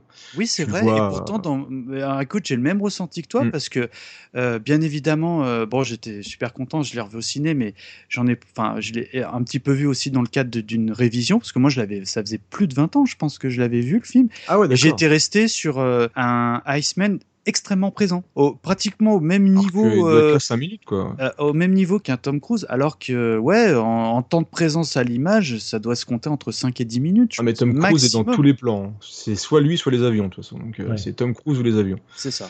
D'ailleurs, les avions sont, sont un acteur à part entière. Ouais, ils sont très bien filmés d'ailleurs. Ils font là au niveau de la mise en scène des, des dogfights et tout, tu vois quand même que ça a été bien bien fichu et que le Tony il sait quand même faire des, des films d'action assez euh, assez précis, assez assez de- spectaculaires. Et puis évidemment, moi ce que j'ai beaucoup aimé, aller, euh, on va dire, euh, de mon regard d'adulte dans ce film, c'est comme tu l'as très très bien dit, euh, Yetcha, vraiment les codes du héros à l'époque. Moi je pense tout de suite à des Schwarzy, hein, à des euh, Stallone, t'as cité euh, Commando. De- bah, D'ailleurs, ça me fait penser que je vous invite à écouter l'excellente émission de notre copain Creepers VHS et Canapé qui avait fait un spécial Commando et j'étais tout content parce que ce, ce film est cher à mon cœur et il est encore une fois euh, mésestimé de la filmo de Schwarzy. Ah bah, j'ai créé ce qu'il- podcast juste pour parler de Commando. Ah oui, oui, mais tu l'avais dit, je crois. hein. Ah ouais, Vous pouvez aller aussi sur le site euh, itislepodcast.fr, il y a une superbe micro-critique où je déclare mon amour invétéré à Alissa Milano. Pareil. Normal. on est, on est d'accord. Charme des tout, enfin bref. Moi, ce que j'aimais bien, parce que euh, dans, dans ce bonhomme qui arrive un petit peu au milieu de ces actionneurs des années 80, c'est que non seulement c'était un héros, mais également un casse-cou, parce qu'à l'époque, c'était, je trouve que cette- ces deux critères étaient bien distingués. Comme je te dis, les héros, c'était les mecs invulnérables. hein. On, passe, on pense tout de suite à du Chuck Norris, à du Van Damme, à du Siegel et puis du Dolph Lundgren, pour ne citer que. Et puis tu avais les, les casse-coups. Moi, je pense tout de suite à, bah, évidemment, à un Bruce Willis dans, ouais. dans Die Hard ou Mel Gibson dans les, on va dire, les premières armes fatales. Et je trouve que pour le coup, Tom Cruise, euh, dans ce film, c'est un mélange des deux. Parce que euh, il fait pas physiquement surhomme, même s'il est bien taillé. En plus, bon, ça, c'est- ils essayent de masquer, mais ça se voit vraiment à la scène de volet. Bah, il est pas très grand. 1m70. Et- Ouais, c'est ça. Et bon, il a beau tricher, ça se voit un peu. Et en plus, c'est une belle gueule parce que, bon, euh, objectivement, les Stallone, Schwarzy, tout ça, bon, c'est pas non plus des canons de beauté, quoi. Tu vois, euh, Tom il Cruise. sourit, il sourit beaucoup moins aussi. Oui, Tom Cruise, il, peut faire. À l'époque, il faisait facilement un Miss Univers. Ah, c'est clair. Finalement, ce que je trouve euh, de formidable dans ce film, bah, c'est que Tom Cruise, c'est un surhomme. Pourquoi? Parce que il fait preuve maintes fois, on l'a dit dès la scène d'intro, de plusieurs euh, fois de scènes de bravoure, quand il va chercher son copain qui est en grande difficulté, quand il y a des missions de sauvetage, etc. Et que euh, à tel point, par rapport au, on va dire, au gros euh, héros d'époque, t'as l'impression que ce mec-là, il pourra jamais rien lui arriver. Il s'avère que c'est pas tout à fait vrai dans l'histoire, mais en tout cas, c'est l'impression que moi, quand j'ai vu et quand j'avais vu le film, il, il me donnait. Alors, il y a le contexte euh, héros, on va dire, le contexte acteur, mais il y a peut-être aussi un contexte en termes de production euh, un peu particulier aussi. Euh, tu as tout à fait raison, oui. En effet, dans, dans les années 80, il faut savoir que euh, les producteurs stars donc, de la Paramount s'appellent donc, on les a cités plusieurs fois, Jerry Bruckheimer et Don Simpson. Alors, le premier euh, est responsable du succès des experts et de la franchise Pirates des Caraïbes, hein, pour situer un petit peu par rapport à des choses plus récentes, et il deviendra l'un des hommes les plus riches et plus puissants d'Hollywood, hein, tout simplement. Le second, alors, il est accro, entre autres, au single malt, à la chirurgie esthétique, à la cocaïne, à la cocaïne et au Xanax. Il est mort sur ses toilettes en lisant une biographie d'Oliver Stone le 19 janvier 96. C'est la classe. Voilà. Ah, mais ouais, Ensuite, euh, voilà. particulièrement glauque. ouais. On a deux mecs quand même très très opposés, mais qui sont unis par un ego surdimensionné et leur goût des gros blockbusters qui tâchent. Ils sont les premiers à sortir de l'ombre et à futer en fait leur image dans les années 80. Ils s'offrent, pour présenter encore un peu mieux les, personnages, ils s'offrent deux Ferrari noirs identiques, deux Mustangs décapotables identiques. Ils font redécorer leur maison par le même architecte, euh, Don Umamoto pour les aficionados. Ils poussent même le vice à engager dans leur bureau deux secrétaires identiques. C'était des sœurs jumelles. Ah oui, oui. Il n'y a, bon. pas du tout un côté malsain. hein. Non, pas du tout. Et alors, en 83, immense succès de Flashdance et du flic de Beverly Hills, qui va suivre ensuite. Et alors, des films déclarés ultra commerciaux qui enflamment l'américain moyen et révulsent le cinéphile. En gros, c'est un pitch qui pourrait tenir dans un tweet et euh, une imagerie euh, plutôt MTV assez rock et euh, avec un marketing ultra calibré, une BO comme tu parlais un petit peu tout à l'heure, Mikado Twix, un peu rouleau compresseur. Et en fait, la recette qui fera le succès de leur plus grand hit, au final, c'est celui dont on parle, Top Gun. Alors, bientôt, on va avoir ce, film Top Gun en tête de gondole des vidéoclubs, etc. C'est devenu vraiment un objet de la pop culture, au point de se retrouver d'ailleurs euh, parodié. euh, notamment, alors je ne sais pas si vous, je vous avez sûrement vu, dans le fameux Hot Shots, hein, de- Ah bah oui. avec Charlie Sheen évidemment, et puis dans la Il comédie. a, euh, il a les yeux de son père. C'est la scène du film. je trouve, quoi. Moi, je préfère le Oh, la, 2 cu- quand même. la cuisson de l'œuf, moi j'aime beaucoup. hein. Oui, moi j'aime aussi. Ouais. Et dans la comédie Sleep With Me, à l'occasion d'un caméo de Quentin Tarantino. Alors c'est c'est très drôle parce que on voit euh, Tarantino proclamer Top Gun le meilleur scénario jamais écrit de toute l'histoire d'Hollywood. C'est l'histoire d'un mec qui combat sa propre homosexualité. Tu as ce Maverick, il est à la limite mec. Il est juste pile poil sur la putain de ligne. Et tu as Iceman et tout son groupe. Ils représentent l'homme gay. Et ils lui disent Viens, viens du côté gay, viens chez les gays. Donc c'est quand même Tarantino qui dit ça, je trouve ça. La, la scène est très pouvez la Et regarder. Est-ce mais- que est-ce que c'est une bl- enfin là j'ai pas vu le truc donc est-ce que c'est une blague ou est-ce que c'est on va dire une analyse sérieuse? Parce que sérieusement Ah, je pense c'est une analyse qu'on peut clairement faire du film. Oui, oui, oui, je pense qu'il y a une, sous forme de blague, il y a une analyse du film, euh, exactement, ouais. Et donc, Goose, euh, il, porte la moustache quand même. bah oui, bah, euh, ça, Oh, il a une paire contre la moustache. hein. Et donc, en, en devenant le film ayant rapporté le plus cette année-là, Top Gun a finalement porté le coup fatal euh, au cinéma euh, contre-culturel des années 70, euh, dominé plutôt par euh, Coppola ou Scorsese. Donc, euh, finalement, après Top Gun, on va retrouver des profils qui vont être plus proches de celui de Maverick. Alors, pas forcément des jeuneaux ou des peu expérimentés, mais des protagonistes qui en veulent, qui se défoncent pour atteindre leur but, alors qu'ils partaient plutôt battus, ou en tout cas, ils étaient plus faibles sur le papier, mais sans pour autant entrer, comme je le disais tout à l'heure, dans la catégorie de l'underdog. hein. Ils deviendront quand même de vrais héros. Alors, si on prend des exemples dans des genres euh, différents, on- ces personnages qu'on va retrouver dans d'autres films après Top Gun, euh, il y a, euh, par exemple, alors selon moi, après peut-être que vous aurez des ajustements à, à faire, Mhm. pour moi, il y a Robocop en 87, euh, il y a- on a Piège de cristal en 88, Comment ça? on a ça, Alien, Robocop Alien Ah, 86. ah, il y en a, un- on en a un qui est pas Robocop d'accord là sur Robocop. Ah, Vas-y, développe. Robocop, je suis pas Robocop. Enfin, on peut- pour moi, si tu veux mettre du même niveau Robocop et Top Gun, c'est compliqué parce que Ouais. je pense que art- artistiquement et même le personnage, le personnage est pas vraiment euh, comparable. C'est-à-dire que c'est un personnage qui va se faire détruire euh, physiquement et, et psychologiquement dès le début du film et qui, va- qui va être reconstruit en termes de robot. On va dire c'est même l'anti de Top Gun pour moi. Ah bon, bah, moi je trouve que pour pourtant, justement, je le vois comme au début plus faible, parce que justement il se fait éclater, et puis après, en fait, euh, il va euh, se débattre sans, avec une conscience un peu particulière pour euh, redevenir euh, devenir un, un vrai héros. Donc, alors qu'au début il est un peu rejeté, il est, il est pas considéré. Ouais, ouais, je trouve que le film de Verhoeven va à cet aspect-là que je contre un peu tout ça, mais après c'est un autre un autre débat. Parce que justement le, si on, on va dire que tout ce qui est Top Gun va plutôt dans le côté un peu lisse, dans le sens oui, soit le héros, tu verras, c'est facile entre guillemets, bats-toi un petit peu et tu vas arriver où tu veux. Et euh, le film de Verhoeven va dans la destruction des codes américains. Donc, enfin pour moi, il va complètement euh, Oui, oui, par rapport, tout ça. par rapport à ça, je suis d'accord, mais je trouve que le héros, quand même, a un fil rouge euh, qui se retrouve un petit peu dans l'évolution du héros.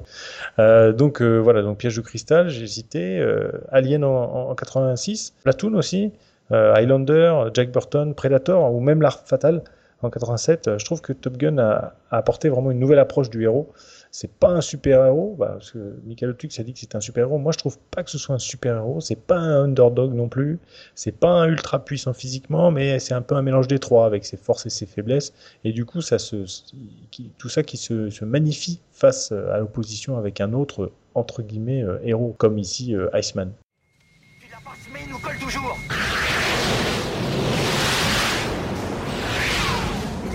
tu perds de la vitesse Tu perds de la vitesse Je me mets à bonne distance. Tu vas faire quoi? Il va shooter, Maverick Je sens les aérofreins. Je peux nous dépasser. Merde, il va nous accrocher Attention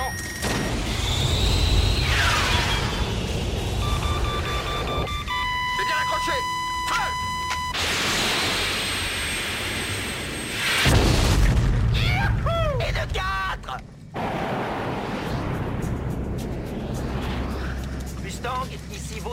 Vaudou 3. Les autres se replient.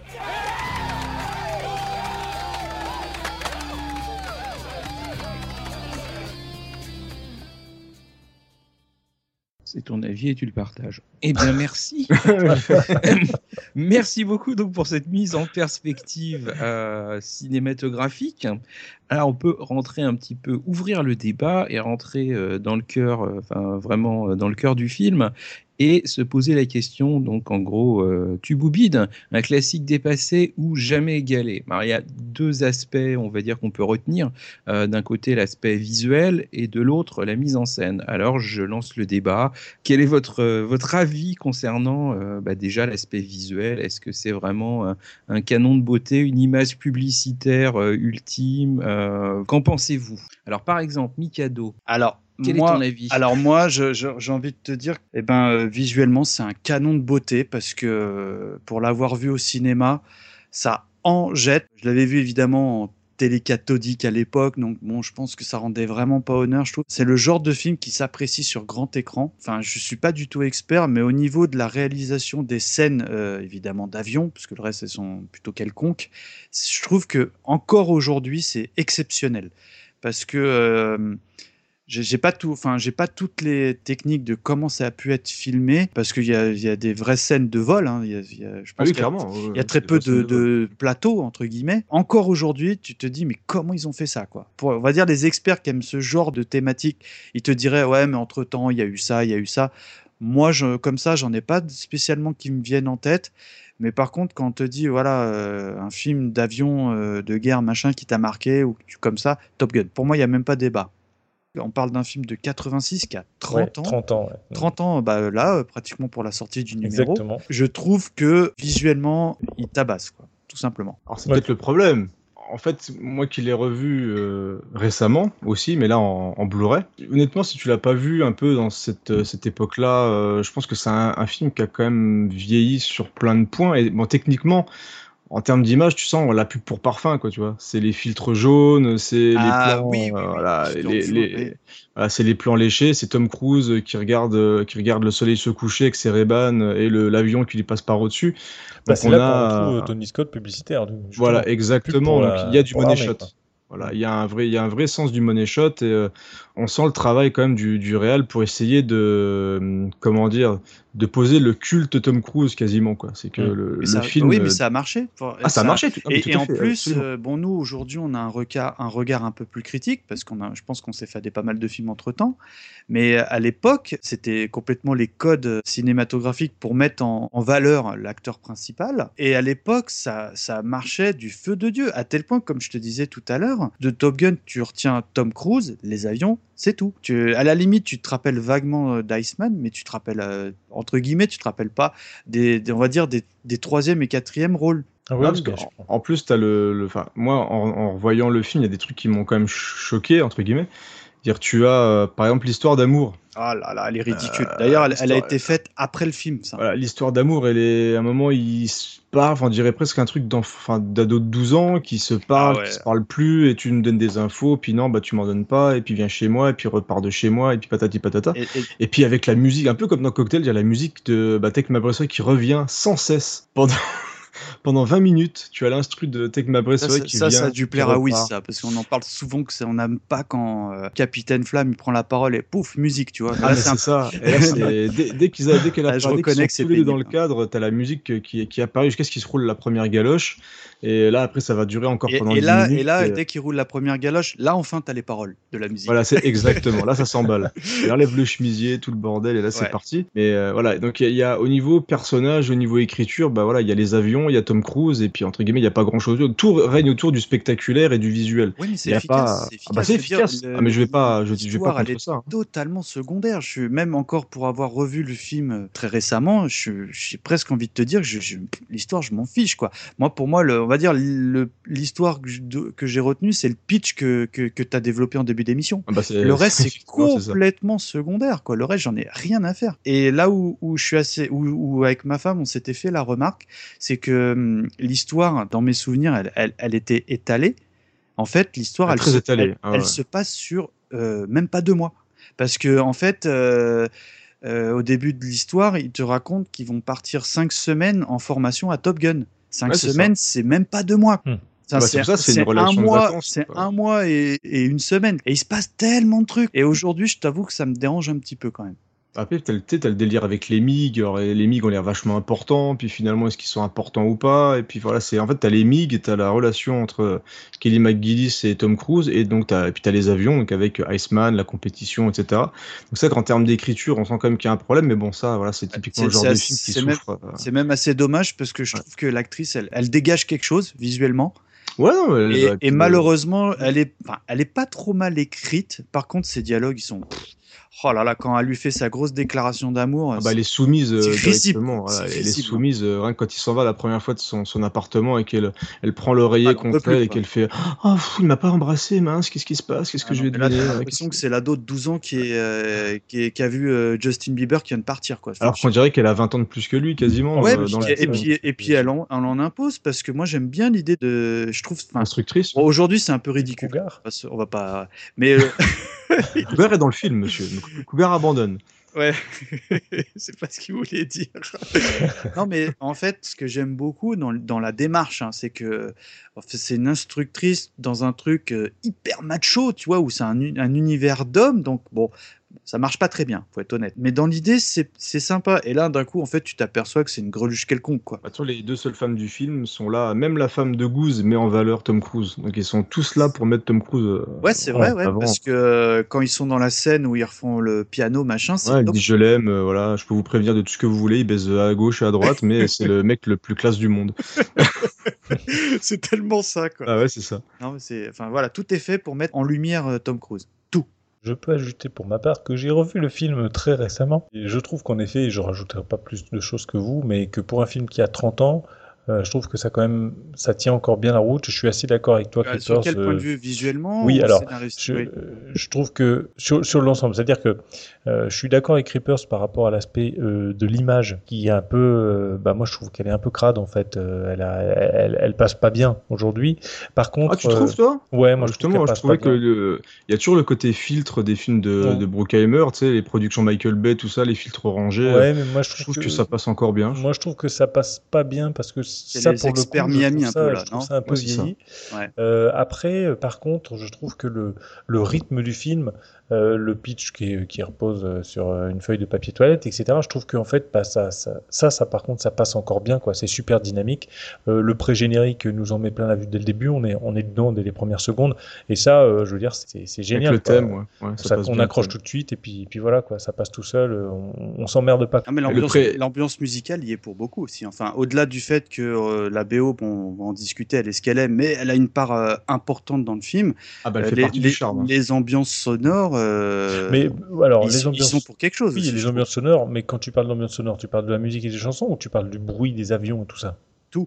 Ah L'ensemble, d'accord, parce que moi je pense, je, je, je, par- je pense surtout au bruit des avions qui sont, euh, ça fait tu vois, des, des rugissements un peu à la façon Ah, Star ouais, Wars, hein, des voilà, mais c'est c'est ça que tu vas voir. C'est ça Ah que oui, tu vas oui. voir. Ouais, carrément. Donc ce- cet aspect-là vraiment me trouve, je trouve, euh, a, a très très bien vieilli et, et ça se regarde encore super bien quoi.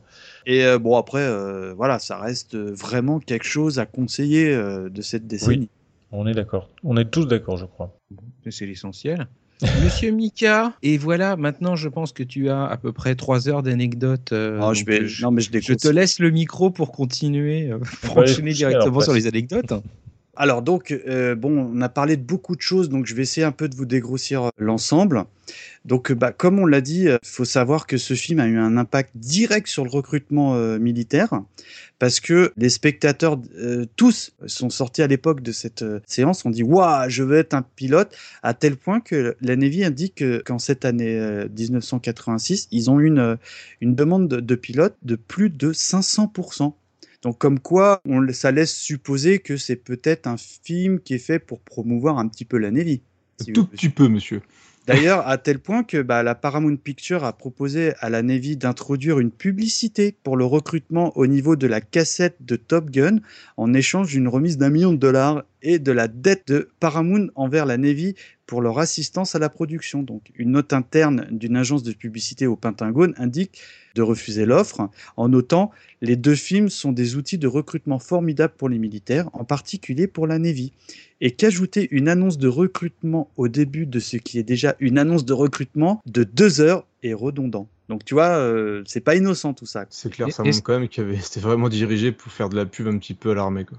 C'est ça. Est-ce qu'in fine, c'est pas pour ça qu'ils ont choisi euh, Ah, non, le réalisateur pour son expérience de publicitaire? Bah, euh, C'est je- possible, bah, j'ai hein. envie de te dire, au fil de- des émissions, à force de décrypter un petit peu le truc, bah, j'en ai bien l'impression. Alors après, là, je vais parler un petit peu technique parce que je vais parler avion. Parce que les MiG-28 présentés euh, dans le film sont en réalité des F-5 dont l'apparence a été modifiée parce que euh, en, en réalité, le MiG-28 n'existe pas. Parce que les MiG de production portent des numéros impairs. Évidemment, de plus, l'obtention de chasse d'un avion euh, de chasse russe pour le tournage était évidemment impensable en pleine période de guerre, De guerre froide, froide. évidemment. Voilà. Peu de temps après la sortie et le succès du film, le, le scénario d'une suite est tout de suite même développé. Cependant, le projet se heurte à des questions logistiques et évidemment au cachet demandé par Tom Cruise. À tel point que euh, cette histoire a été enterrée jusqu'en 2010, parce que je me souviens qu'il y a quelques années, bah, il y avait une rumeur fait, fait état de demande de la Paramount à Buckheimer et Tony Scott de faire cette fameuse suite. Après, ça parle de même de Christopher McQuarrie qui aurait été même contacté pour l'écrire. Ah, ça aurait été très bien ça. Je vois pas Très qui c'est, bon, pardonnez-moi. Bah, justement, il a, il a réalisé le dernier Mission Impossible.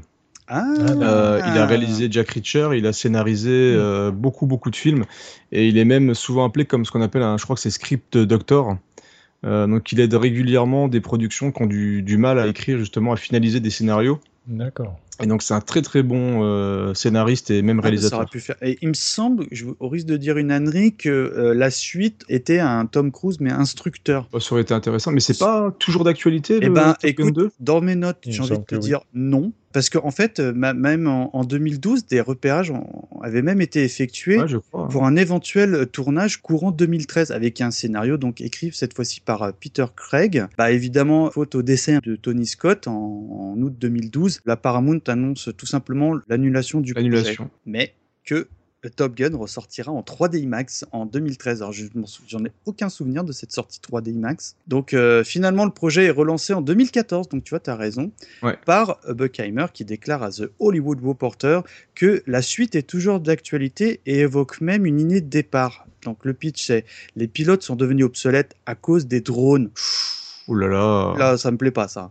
Tom Cruise va leur montrer qu'ils ne sont pas obsolètes. Et là, ils sont là pour rester. Bon. Je, euh, ouais, en même temps, euh, le pitch de départ de Ouais, Top Gun, dire. euh, ouais, moi, c'est je pas pense qu'on c'est pas la pas la folie non plus de départ, donc pourquoi pas. Donc, Et en plus, euh, on est en pleine période de revival de saga, donc euh, pff, Ouais, bon, pour le Ça- meilleur, ça arrivera, pour le meilleur, on va dire. ouais, mais ça arrivera. Tu verras que dans pas longtemps, ça va euh, on va avoir un réal qui vient de je sais pas où et puis basta quoi.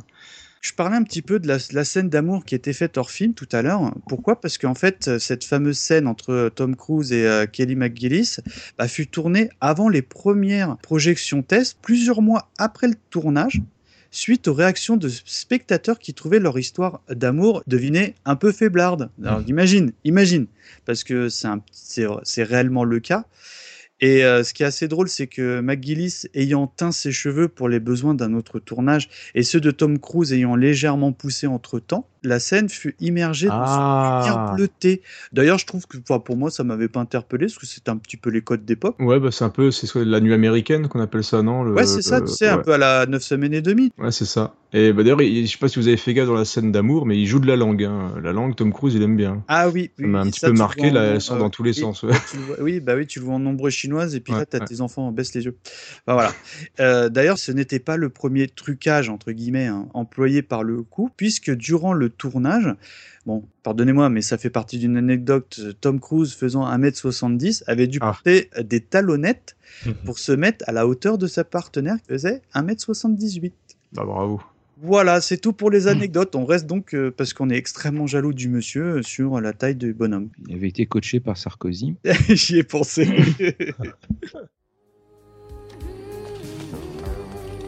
Lieutenant Lieutenant L'appréciation que j'ai portée sur vos performances en vol lors des essais tactiques est professionnellement justifiée. Je n'entends rien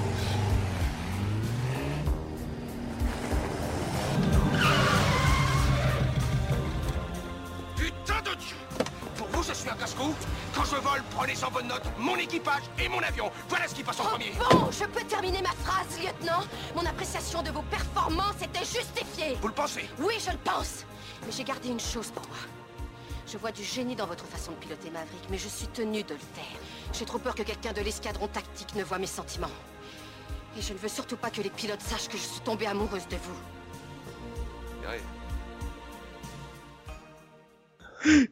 ok, bah écoute, merci Mika. Je passe donc maintenant la parole à Yetcha pour nous faire un petit débrief de, des sorties DVD, Blu-ray et, euh, et autres supports ésotériques. Eh bien oui, on va, on va balayer rapidement ce qui est sorti. Alors, euh, en 2005, il y a une, édi- une édition spéciale DVD qui est sortie. Alors, je vais pas m'apesantir dessus parce qu'aujourd'hui, euh, c'est plus quand même le support Blu-ray qui est privilégié. Donc, le, en avril 2009, il y a le Blu-ray qui sort avec une, plutôt une belle image, avec un son euh, de, de bonne qualité. Euh, les bonus ont été repris de l'édition spéciale du DVD 2005, donc avec 3h17 de durée. Euh, il, euh, il y a plusieurs documentaires sur euh, la production du film, sur le Ça, je, serais tournage. donc curieux, je serais curieux de des les voir, choses voilà, dont on a parlé un petit peu, c'est très intéressant. La vraie Até- Académie Top Je pense Gun qu'on également. voit pas la coque ni les trucs là. Non, ouais, non, non, ils ont caché au montage. Euh, la vraie Académie Top Gun, donc aussi ils en parlent. Et on redécouvre finalement le, le film dans, ses, dans les meilleures conditions. Alors, il faut savoir quand ça c'était en avril 2009, hein, le Blu-ray. En juin 2013, il y a un Blu-ray 3D qui est sorti. Alors, on pourrait se dire, tiens, 3D, ça pourrait être intéressant éventuellement avec euh, peut-être des, Oui, oui, des oui. petits effets de Ah, jaillissement en plus, non, mais en plus, pour le coup, ce film s'y prête. Enfin, je veux dire, Oui. euh, ça s'y prête la, la thématique. Et- absolument. Et alors, euh, le problème, c'est que le traitement finalement était décevant. Ah. L'image est moins bonne que celle du, du premier Blu-ray dont j'ai parlé juste avant. Et la 3D n'apporte pas les effets attendus, Ah là notamment là. lors des séances- séquences de combat aérien. Donc, si vous voulez voir le film dans les meilleures conditions possibles, il faut privilégier euh, l'édition Blu-ray tout court d'avril 2009. Voilà pour. Alors, si, je peux ajouter quelque chose, Ajoute. parce que comme je vous l'ai dit, euh, j'étais surexcité de voir Top Gun au cinéma. Donc c'était dans le cadre de UGC Culte euh, qui font ça les, les- tous les jeudis, euh, je sais plus, enfin pendant l'été. Et l'image, elle était épouvantable. Ah C'est dommage. À, à tel point, on en avait parlé un petit peu, je crois, avec Creepers en, Ouais, tout à fait. sur Twitter, sur les réseaux sociaux, et à tel point que ça m'a gâché, euh, c'est pas un petit peu, ça m'a complètement gâché euh, l'expérience, ouais. vois, Ah ouais. parce que euh, j'avais l'impression de voir une vieille VHS au cinéma, c'est-à-dire que il y avait un grain d'image immonde, tout ce qui était zone sombre, bah là tu voyais absolument plus rien, et du coup bah j'ai regardé le Blu-ray par la suite, et en effet là euh, il y a une reprise, une reprise, je sais pas technique en tout cas du master, et là l'image elle est très bonne. Donc, euh, si jamais Top Gun passe dans votre ville ou quoi, dans le cadre d'un truc euh, culte, j'en sais rien, renseignez-vous bien. Bon, je pense que si aussi au Max Linder, si notre copain euh, David euh, nous écoute, bon, bah, l'image, elle sera au top. Mais dans le cadre des trucs UGC culte, c'est j'étais écœuré. Et c'est, tu sais, Ouais. j'aime toujours un petit peu écouter les gens quand ils sortent des salles, et c'était le truc qui sortait. Ah oui, d'accord. Ah, c'est Donc, tout le dommage, monde ouais. Ah, ça Mm. m'a complètement gâché l'immersion. Et puis aussi, dernière chose, euh, le film est dispo sur Netflix. Ouais, Voilà, et en bonne si- qualité aussi. Ouais, voilà, c'est ce que j'allais dire. Je sais pas s'il est en 1080, mais il est très propre. Si, c'était, bah, je crois que c'est du Full HD. euh, et moi, pareil, j'ai trouvé ça très très propre. L'image bah, est quasiment aussi bonne que le Blu-ray, mais du coup un petit peu plus compressé. Mais c'est loin d'être médiocre. Oui, en tout cas, c'est mieux que l'espèce de truc euh, immonde que j'ai vu au cinéma. euh, donc, je déconseille malheureusement. Bah, moi, je, je jalouse les Parisiens pour les soirées Max Linder. hein, ah, mais pareil. Franchement, euh, David Brache, tu nous écoutes. hein. On- On est, on est client. Voilà. Ok, eh ben, on va continuer sur les galettes et on va continuer avec euh, Mika pour le coup, puisque maintenant. Alors euh, oui, alors la musique. Alors oui, on va parler de galettes et de galettes, mais laquelle souhaites-tu parler? Parce que euh, là, on en a parlé, la, la, la BO de Top Gun, elle est très très présente dans le film, mais c'est un peu tout ce que j'aime pas du tout en musique des années 80, c'est-à-dire euh, c'est du rock FM dans son pur jus, calibré pour le cinéma, donc vraiment tout ce que je déteste musicalement dans les années 80. On va dire la, la, la musique elle est composée par un certain Harold Faltermeyer qu'on a déjà évoqué dans le premier numéro de la saison dernière, à savoir Running Man. Donc, il a composé cette BO. Il a également Et travaillé. le flic euh, de Beverly Hills, pour le coup, Voilà. avec, la, avec la Ouais. même équipe. hein. Voilà, donc je vais pas refaire l'historique du bonhomme. Tango et Cash. Oui. Oh là, faudra qu'on en parle un jour aussi. hein. Enfin, Ah bah bref, ouais, clairement. Avec euh, Terry Hatcher. Enfin, enfin, bref, on s'égare.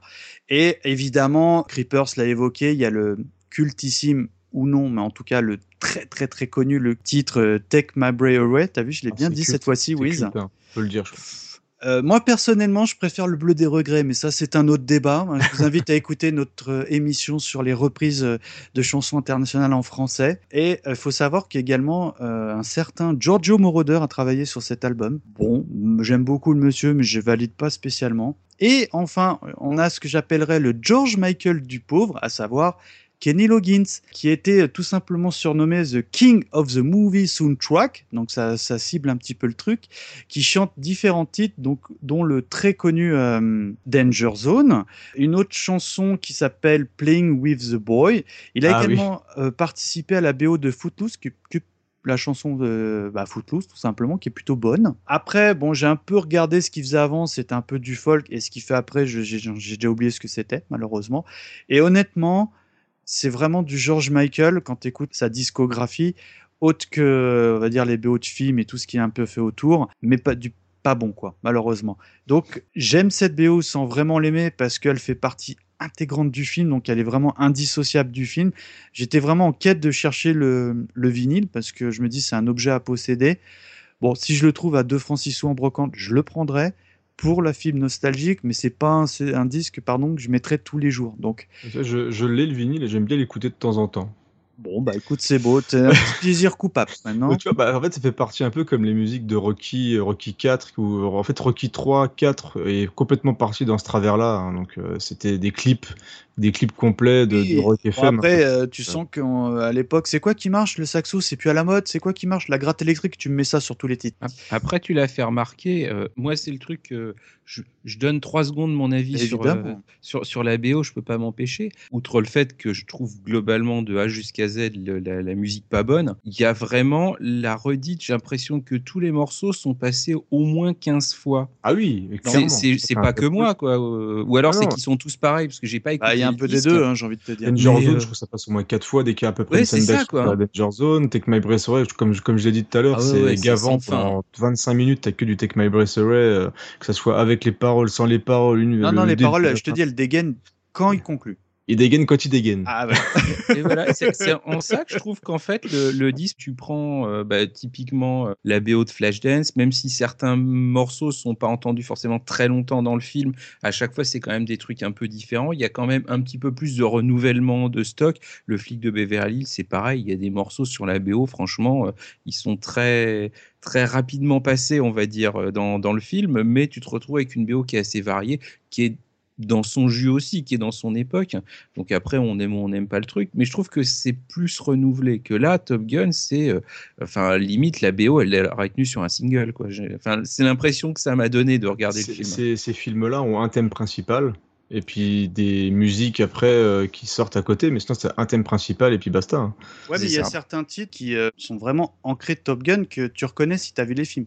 Ah bah tout à fait. Ah oui, bah Donc, de toute euh, la voilà, donc bah pour le coup, je vous ai sélectionné le type Danger Zone qui vraiment, euh, pour moi, euh, représente euh, vraiment les avions Top Gun de Kenny Loggins. Donc on s'écoute ça tout de suite.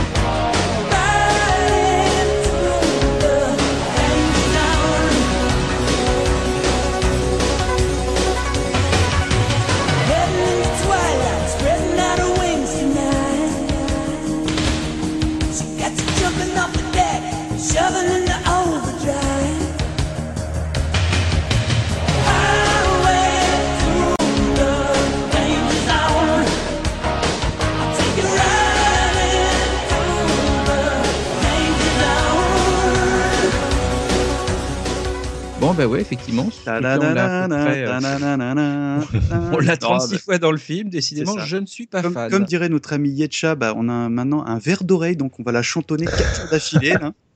Parenthèses, the j'ai pu briller grâce à notre ami euh, Yetcha aux soirées de l'ambassade en Ah. parlant de ce fameux verre d'oreille. hein. On brille Je- toujours avec moi. Je, je me permets du casque à de- pointe, non, aussi, non? C'est pour Ah, non, briller Non, non, moi, déjà. Petite parenthèse, je vous invite à regarder le clip Danger Zone que j'évoquais tout à l'heure, qui est également réalisé par euh, Tony Scott, qui est pas terrible.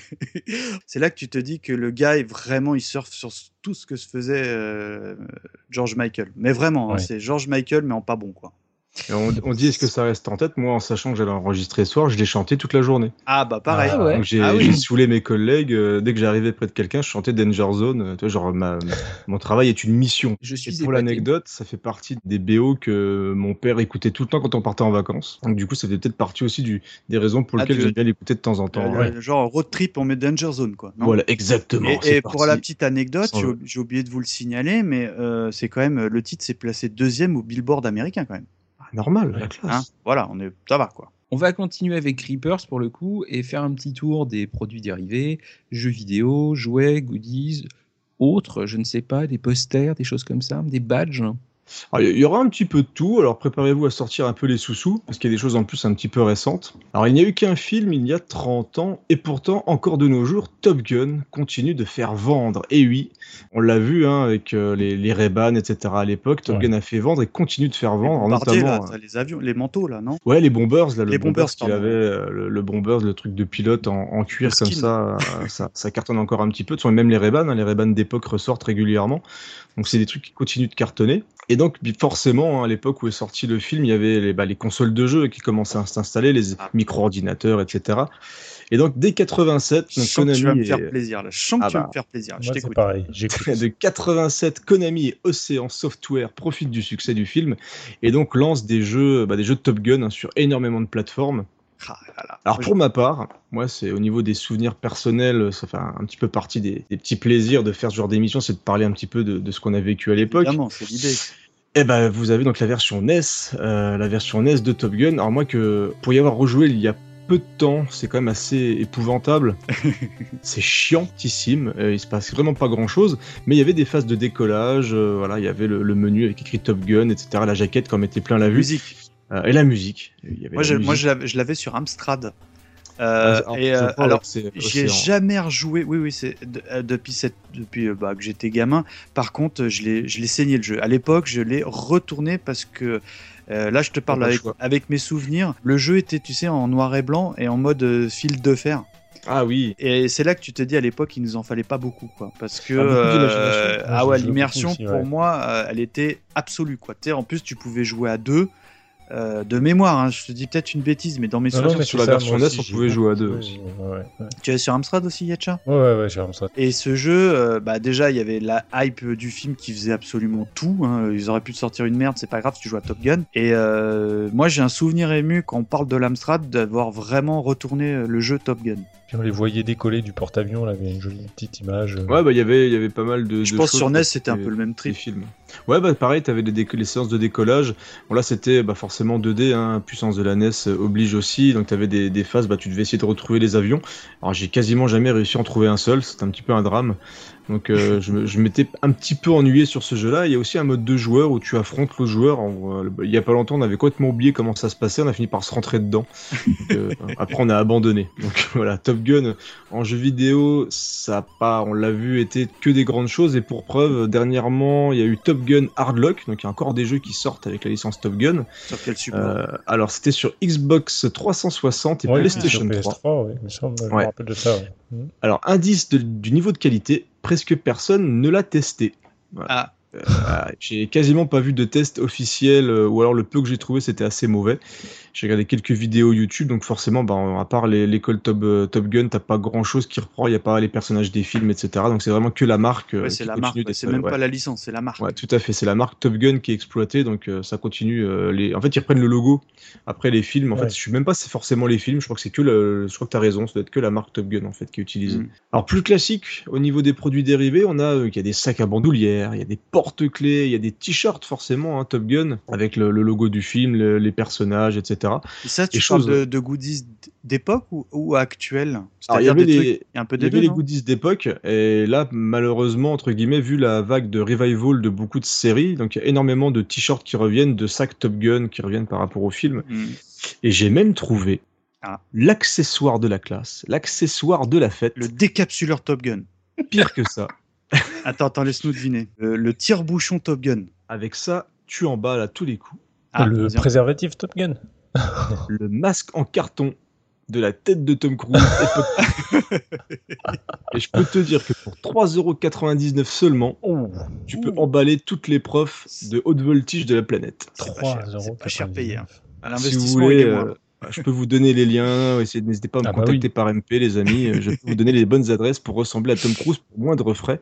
Euh, lui, ça coûtait beaucoup plus cher hein, pour refaire les dents, tout ça. Donc là, pour 3,99€, vous avez sa belle gueule. Avec un Et kit ça- de dents propres et tout. Quoi. Non Allez, un kit de belles dents blanches.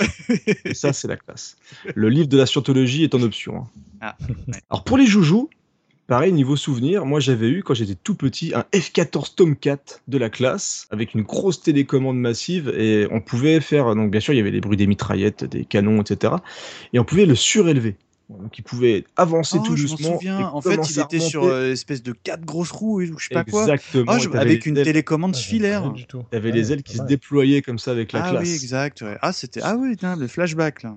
Ouais, ça Il vendait était, du il est- rêve. il était assez, assez moche hein, de mémoire, hein, non Ouais, il était tout, tout de plastoc. Hein, Ouais, donc, ouais, euh, ouais, ouais, ouais. et assez Avec- massif, mine de rien. Avec une la, co- la télécommande, elle était filaire, t'es d'accord? Exactement. Ouais, ouais, ça Ouais. me revient. ouais. Avec plein de grosses piles, bien sûr, parce que ça coûtait, ça coûtait une blinde. Et pour terminer l'anecdote avec un drame, eh ben, mon frère l'avait cassé le jour même. Oh, dur. Ouais, dur. hein. Donc j'ai pleuré euh, tout, euh, tout le reste de mon Noël et c'était malheureux. Alors si vous voulez me, me le repayer, envoyez des sous à l'association Creepers. N'hésitez pas. Alors on peut aussi trouver sur le net des traces bah, de nouvelles séries. Comme j'ai dit tout à l'heure, c'est un petit peu à la mode, hein, revival, tout ça. Et donc il y a des très très belles figurines à l'effigie de Pete Maverick. Alors je crois que c'est pas encore dispo, c'est en précommande. Euh, et c'est au format 1 sixième, donc du coup, euh, imaginez pour Tom Cruise, c'est tout petit, hein, du coup, un format 1 sixième, euh, avec plein d'accessoires plutôt chouettes. Donc il y a forcément les Ray-Ban, il y a la moto. donc si vous voulez refaire les scènes du film dans votre salon, c'est plutôt plutôt sympathique. Et donc en fait, pour résumer un petit peu, parce qu'il n'y a pas de truc complètement fou hein, au niveau des produits dérivés, bah, c'est quand même là qu'on voit que même 30 ans après, euh, bah, le, le film avec un seul film, il y a quand même une aura assez particulière et que ça ne, ne faiblit pas euh, au niveau des fans. Quoi.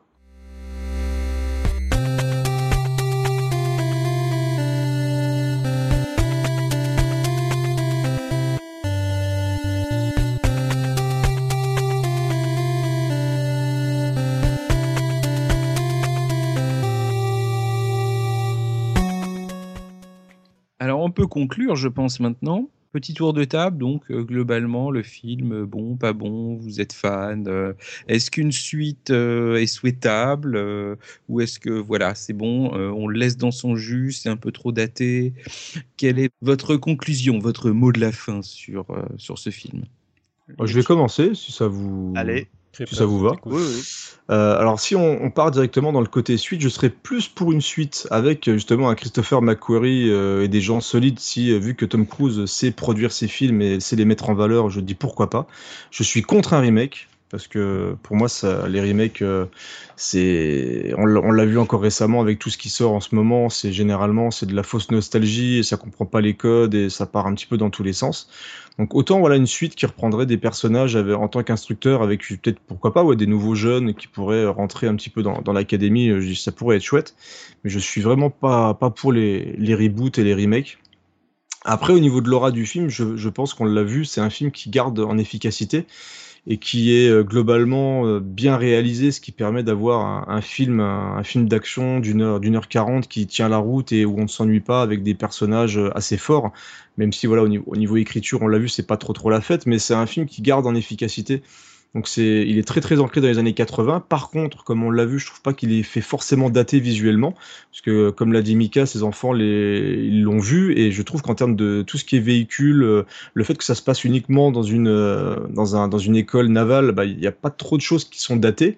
Donc ça continue de bien passer et, euh, et les multiples éditions Blu-ray de qualité permettent de découvrir le film dans de bonnes conditions. Donc moi je, je conseille.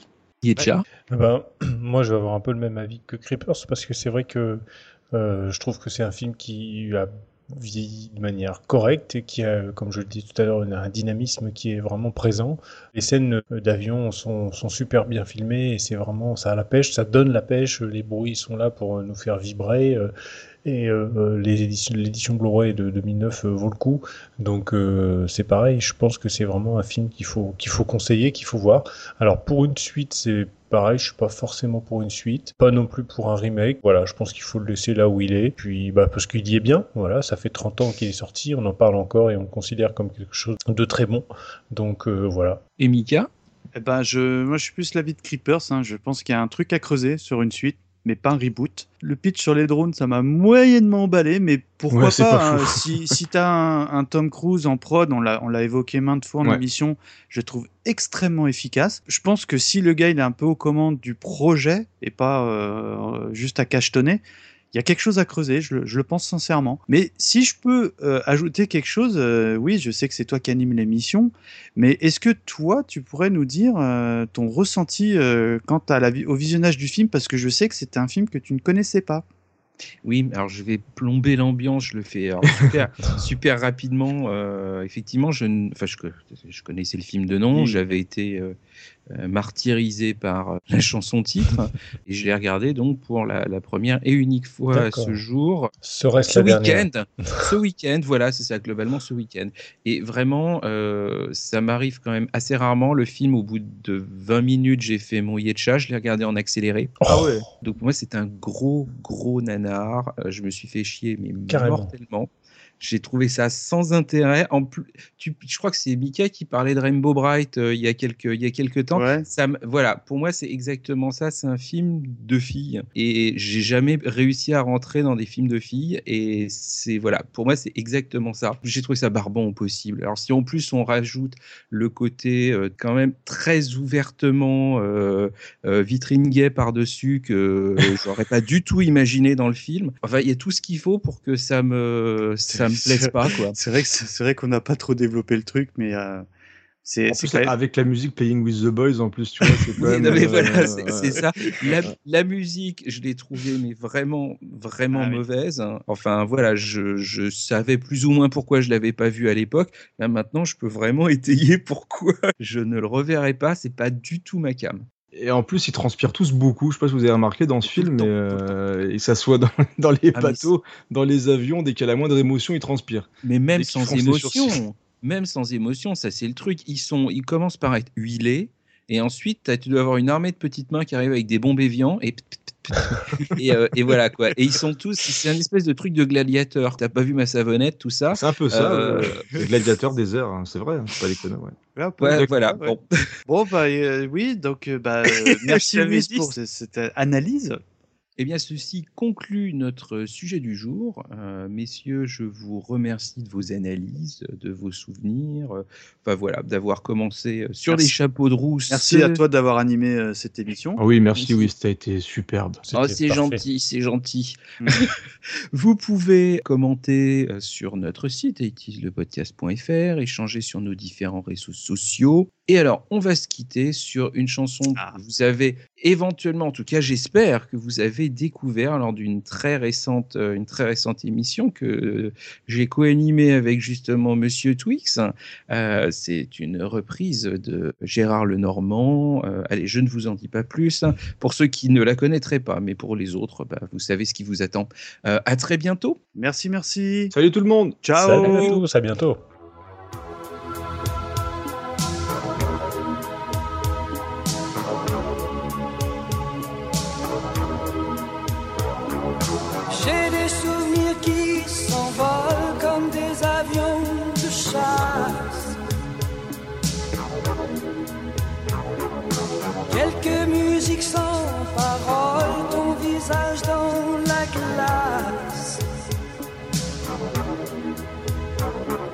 J'aime le jeu des sentiments avec ou sans les larmes.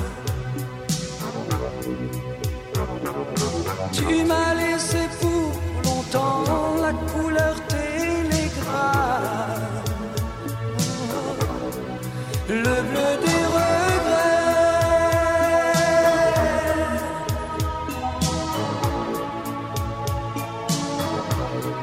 Le bleu